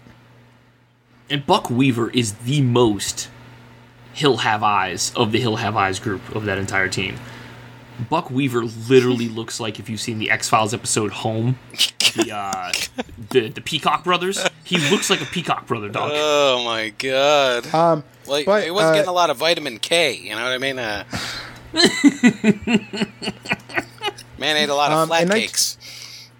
In, in- Clearly. In, 1956, uh, Gandil would say that it was Weaver's idea to get the money up front from the gamblers for the fixing, um, and that uh, and that Landis banished him um, for associating with uh, the gamblers um, a- as part of his thing, saying that he would give no leniency to anyone who was involved in any way. like you do. In, in ni- uh, on January 13, 1922, uh, Weaver uh, would apply to be reinstated, but it would be unsuccessful. Um, Weaver would profess his innocence um, uh, to uh, successive uh, baseball commissioners to try to what get was his reinstated, like- application? was it like Bart Simpson? Like I didn't do it. You know, is that like all it was? Or I didn't do it. I, I say the line, Bart. say it. I didn't do it. I didn't do it. He said it. Um, I didn't do it. And so none of none of the future commissioners um, sort of get them uh, re- reinstate them and take them off the list. Both him and Jackson, despite their uh, their petitions. Right. Uh, Claude Lefty Williams, the the pitcher, um, he went zero and three with a six point six three ERA for the series. Jesus Christ. yeah, that's not good. Only one pitcher in the history of baseball, um, uh, reliever George Frazier of the 1981 New York Yankees, has ever lost three games in one World Series. Jesus Christ, dude. That's that's impressive, is what it is. Um. So because of uh, because of uh, the third game that Williams lost, uh, being Game Eight, uh, baseball decided to revert to a best of seven World Series like we have today, uh, because it significantly reduced the opportunity for a pitcher uh, to obtain a, a three decisions in a series. Okay. say that again. So they reduced the amount of because he because he lost Game Eight due to him like throwing the like literally throwing the the game. Right. be- because because he was in he was uh, that was the third game he was in. Uh, baseball decided to revert the series to a best of seven as Ah. opposed to a best of nine because it gave pitchers less of a chance to influence the game that Best way. of nine, man. I can't even imagine that. A best of The nine. best of seven, yeah, best of seven now goes on for like six and a half. I know. minutes if it takes watching. so long. well, there wasn't a lot going on in 1990. That's true. There was just yeah, right. Like once you once If- you if were all not watching that, they're watching corn. once bro. you were all racismed out and ate food, you know, you had to do something. So baseball. once you've kicked once you've kicked all the minorities out of the neighborhood and you've tilled the fields and you've watched all the baseball, there's nothing else to do. Uh, Um, it's, a them- player- it's like that left, like the a day in the life of a leftist meme where it's like eat hot chip, be bisexual. you know, it's just like you need to make it for Charge phone. yeah, you need to or find phone Yeah. charger or whatever. you need to make it for like a 1920s baseball fan. Eat, eat, eat sawdust, scream epithet. eat, eat sawdust, racial epithet, baseball. a day in the life of a 1910s baseball fan. um, a, a player a player for the uh, St. Louis Browns, uh, Joe Gedeon, was also included in the band um, because Gedeon had placed bets on um, on the game uh, or on the games after finding out about the fix from Risberg, who was a friend of his. Carl Risberg. Uh, Again, please do not Google St. Louis Browns. you will not get a good. It, just don't. Just don't. He had he had tried to inform. Um, he had also tried to inform uh, Comiskey of the fix after the series in an effort to gain a reward. Um, so he was banned by life uh, by Landis, uh, along with uh, along with the uh, eight White Sox players, and he would die in 1941. Um, so the the indefinite suspensions that were imposed by Landis um, for the scandal are the um, are the longest duration uh, to be simultaneously um, imposed on players in baseball until uh, 2013, uh, when 13 play uh, when there were 13 player suspensions of between 50 and 211 games were announced following uh, the biogenesis scandal. The biogenesis scandal. Yay! Yeah, yeah, I remember that shit. oh my god, Um, dude, I remember that. I remember the how happy I was during the whole McGwire thing. You know, like just the like how exciting it was. But like we all, Oh yeah, watching it. Oh yeah, him and Sammy Sosa, the race. I got this. Oh, I won't mention his name because whatever. But I have this one family member, the real, the real Guide, like Italian side of the family, and uh, we were over at his house and he was talking about when Canseco when I was younger. And he was like, Uh-huh. he was like telling me, I was like, man, Canseco's an animal. He hits, he's always hitting home runs, and and he just looks at me. He's he's super cynical all the time. He's like, yeah, kid, yeah, that ain't that ain't talent. That's medicine. yeah. Like, Sorry, Yeah. kid. yeah, Sorry to he's bust your balls, kid, and break it to you. There's no Santa Claus, by the way, either. You know, like it's just, oh my god. He's juiced like Martinelli's apple juice, kid. I hate to break it to you. There isn't a drug that's not inside of this guy. He's got Mr. Burns syndrome. So Your He's- humors he's are like the- perfectly balanced. He's like the bane of baseball. Dude. He's just got the tube sticking in him, just just hitting dingers. Uh, Hey, listen, sucking just real quick, I have to, I just have to address this. Speaking of juicing and HGH, Elon Musk. All right, we can continue. We can Um, continue and just keep moving. so so after What? after they're banned, he has HGH body, somebody that injects HGH but doesn't work out with it. Uh, Oh, if you yeah, want a good no, I- example, and I hate Yeah, even saying this, a good example of somebody that does do it correctly is Jeff Bezos. That dude's in his fifties and is oh, I was I was jacked. I was I was messaging Steve like we were just chatting back and forth, and I said I was impressed by Bezos because when I first saw a picture of Bezos, I thought that was uh, Joe Rogan for a second. Yeah, like, because he was yeah, because he was wearing a hat and he ripped. has like. Yeah. And, and he has like like Joe Rogan like he'll post pictures of him like right after a workout so he looks cut but like Yeah. Joe like Joe Rogan like normal looks like that looks like how Jeff Bezos Yeah, looks. he's a barrel guy. And Jeff Bezos is in his like fifties. He's like fifty-eight. barrel or guy. He's shit. on, See, he's on the young man. I think they're also That's- both I think they're That's what happens also if you both use short HGH correctly. Yeah, you get- using it correctly. That's what you get. You is get Jeff Bezos. distended belly, and you get yeah. There's all kinds of weird shit that goes on. So after their band, uh, Risberg and several of the other uh, band players, they try to organize a three-state uh, barnstorming tour, um, but this is uh, torpedoed um, when they when they have to cancel the plans. When Landis uh, sort of lets people know that anyone who plays with or against them would also be banned from baseball for life. Wow, Landis man, once this again guy. coming in with the If hammer. I even see Um, you around these men, you'll bam. They.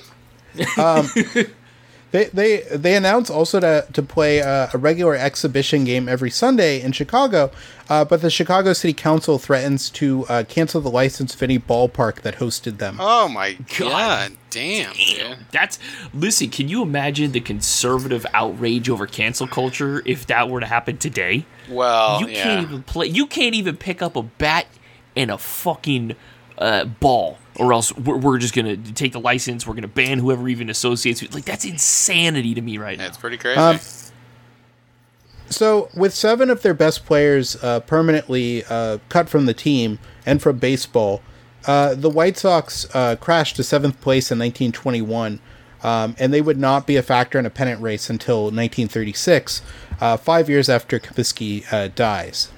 They haven't been a factor since 2000. Um, The uh, the White Sox would not win another American League championship until 1959, which was uh, then a record 40 year gap, um, and they wouldn't win a World Series until 2005. Thank you. um, Thank you. which which came to be called until then the uh, the the curse of the Black Sox.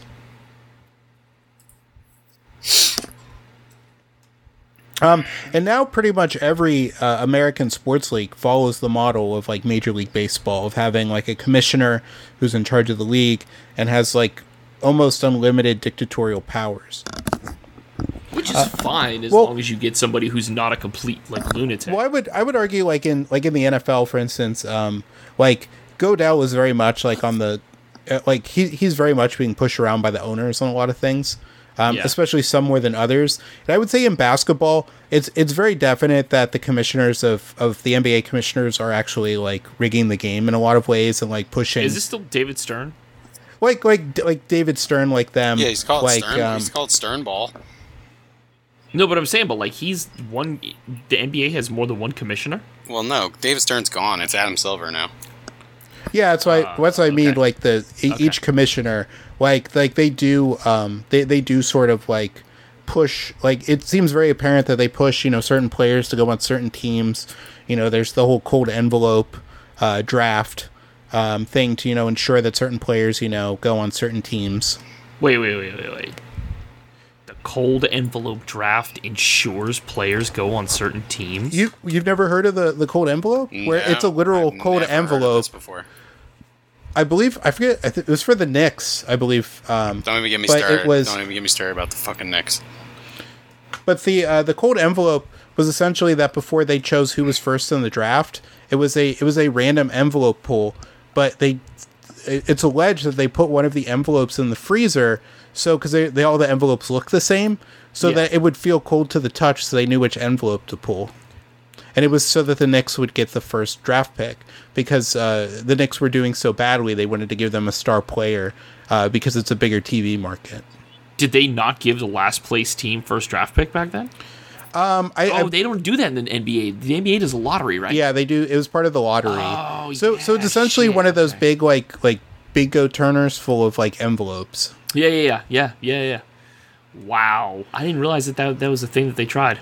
Wow. Um, Okay. but a, a lot of Wow, the fixing, wow. it, like for a lot of the alleged fixing that goes on in the NBA is is most likely going on with the uh, the refs since they have such a control over the play of the game. Donahue. Uh, and there's just and there's so many rules in uh, basketball as well that that they can just sort of like call foul anytime they want to, pretty much. Yeah. Um, but uh, the commissioner system stays. Um, uh, FIFA kind of works on the, the commissioner system. It is more of like a council, um, but it's sort of having like power over all the leagues within the world pretty much uh, remains today. Um, so it also influences uh, foreign uh, sort of leagues and how they're run. gotcha. That's crazy. and then we come, that brings us to the only league that is without scandal, that is not mired in controversy, the National Hockey League. I'm sure. Never a scandal I'm ever there's- in the NHL. I'm sure there's something. You know. There's a fuckload. Oh, is there? me. Okay. I was gonna yeah. say like I Yeah, like I find it hard to people believe that like none, buy yeah. NHL teams, but they don't actually have any money to be buying the team. But like the sale gets approved, Well, I but do they don't that. have any money. Oh, it's I do that incredible. to to lower my taxes. It's called credit. Okay, Ryan. Sorry, I'm not rich, so I don't know how credit I, works. I bought uh, the New York Rangers on my care credit. I Yeah. got no, twelve. uh, I got twelve uh, months. Netflix no had a really good documentary about a guy that was like on paper incredibly wealthy, but in reality he didn't have any fucking money because he was, was- he was committing fraud. But he bought he bought a New York team, and it might Yeah, it was the mafioso's kid, wasn't it? uh maybe He was some Maybe. gangster's kid, and like, But he quote unquote bought the Islanders. But it's like, bro, you don't have any money. How the fuck are you buying Oh. the Islanders? oh, that one. I thought you were talking about the guy where he like he ran. It was like a really like they were like well known for like fighting, so it was the type of like hockey he liked, and it was like this minor league like hockey team, and the owner ended up Oh, This being was like, the a like a gangster's son. Yeah, yeah. No, this is like the NHL where I was like, holy shit, you did what? like you scammed the NHL? Just okay, all right. Let me just. Yeah, it was the nineteen. It was the nineteen eighty five NBA draft. Was the uh, was the uh, the cold envelope, and it was to give uh, the Knicks Patrick Ewing. Mm. Ah, okay. John Angelo Spano Jr. He is best known for briefly buying control of the New York Islanders franchise in 1996 before it emerged that he did not have nearly enough assets to buy the team. He subsequently pled guilty to bank and wire fraud and served a federal prison sentence. Yo, and the funny thing is because you know I'm a hockey fan. The 90s in the 90s, the Islanders were the most fucked up team. It was like the Detroit Pistons of like the 90s. That was like the Islanders were just they were just off the fucking chain. And this guy came in, he's like, "Yo, I can fix this. We can do this. You know, I can fix the team. I can bring up numbers of attendance. You know, we can we can sell tickets." Oh, whoops. I have no business being in this fucking chair.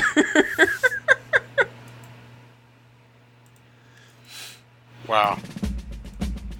I've never On I that can't note. believe I've I've never even heard of that before. You've never heard of that Nah. before? Just look him up. It, it, you can. He's like John Spano. It's it's hilarious the whole thing of just how just completely just you can hear if as you read teacher you can my almost hear in your mind just da, da, da, da, da, da, Oh da, da, like you could just hear it. And on that note, Shoeless Joe Jackson did nothing wrong. Good night. Pete Rose did nothing wrong and ducked him into the hall. Hashtag free. That is not our stance. Good night. Good night.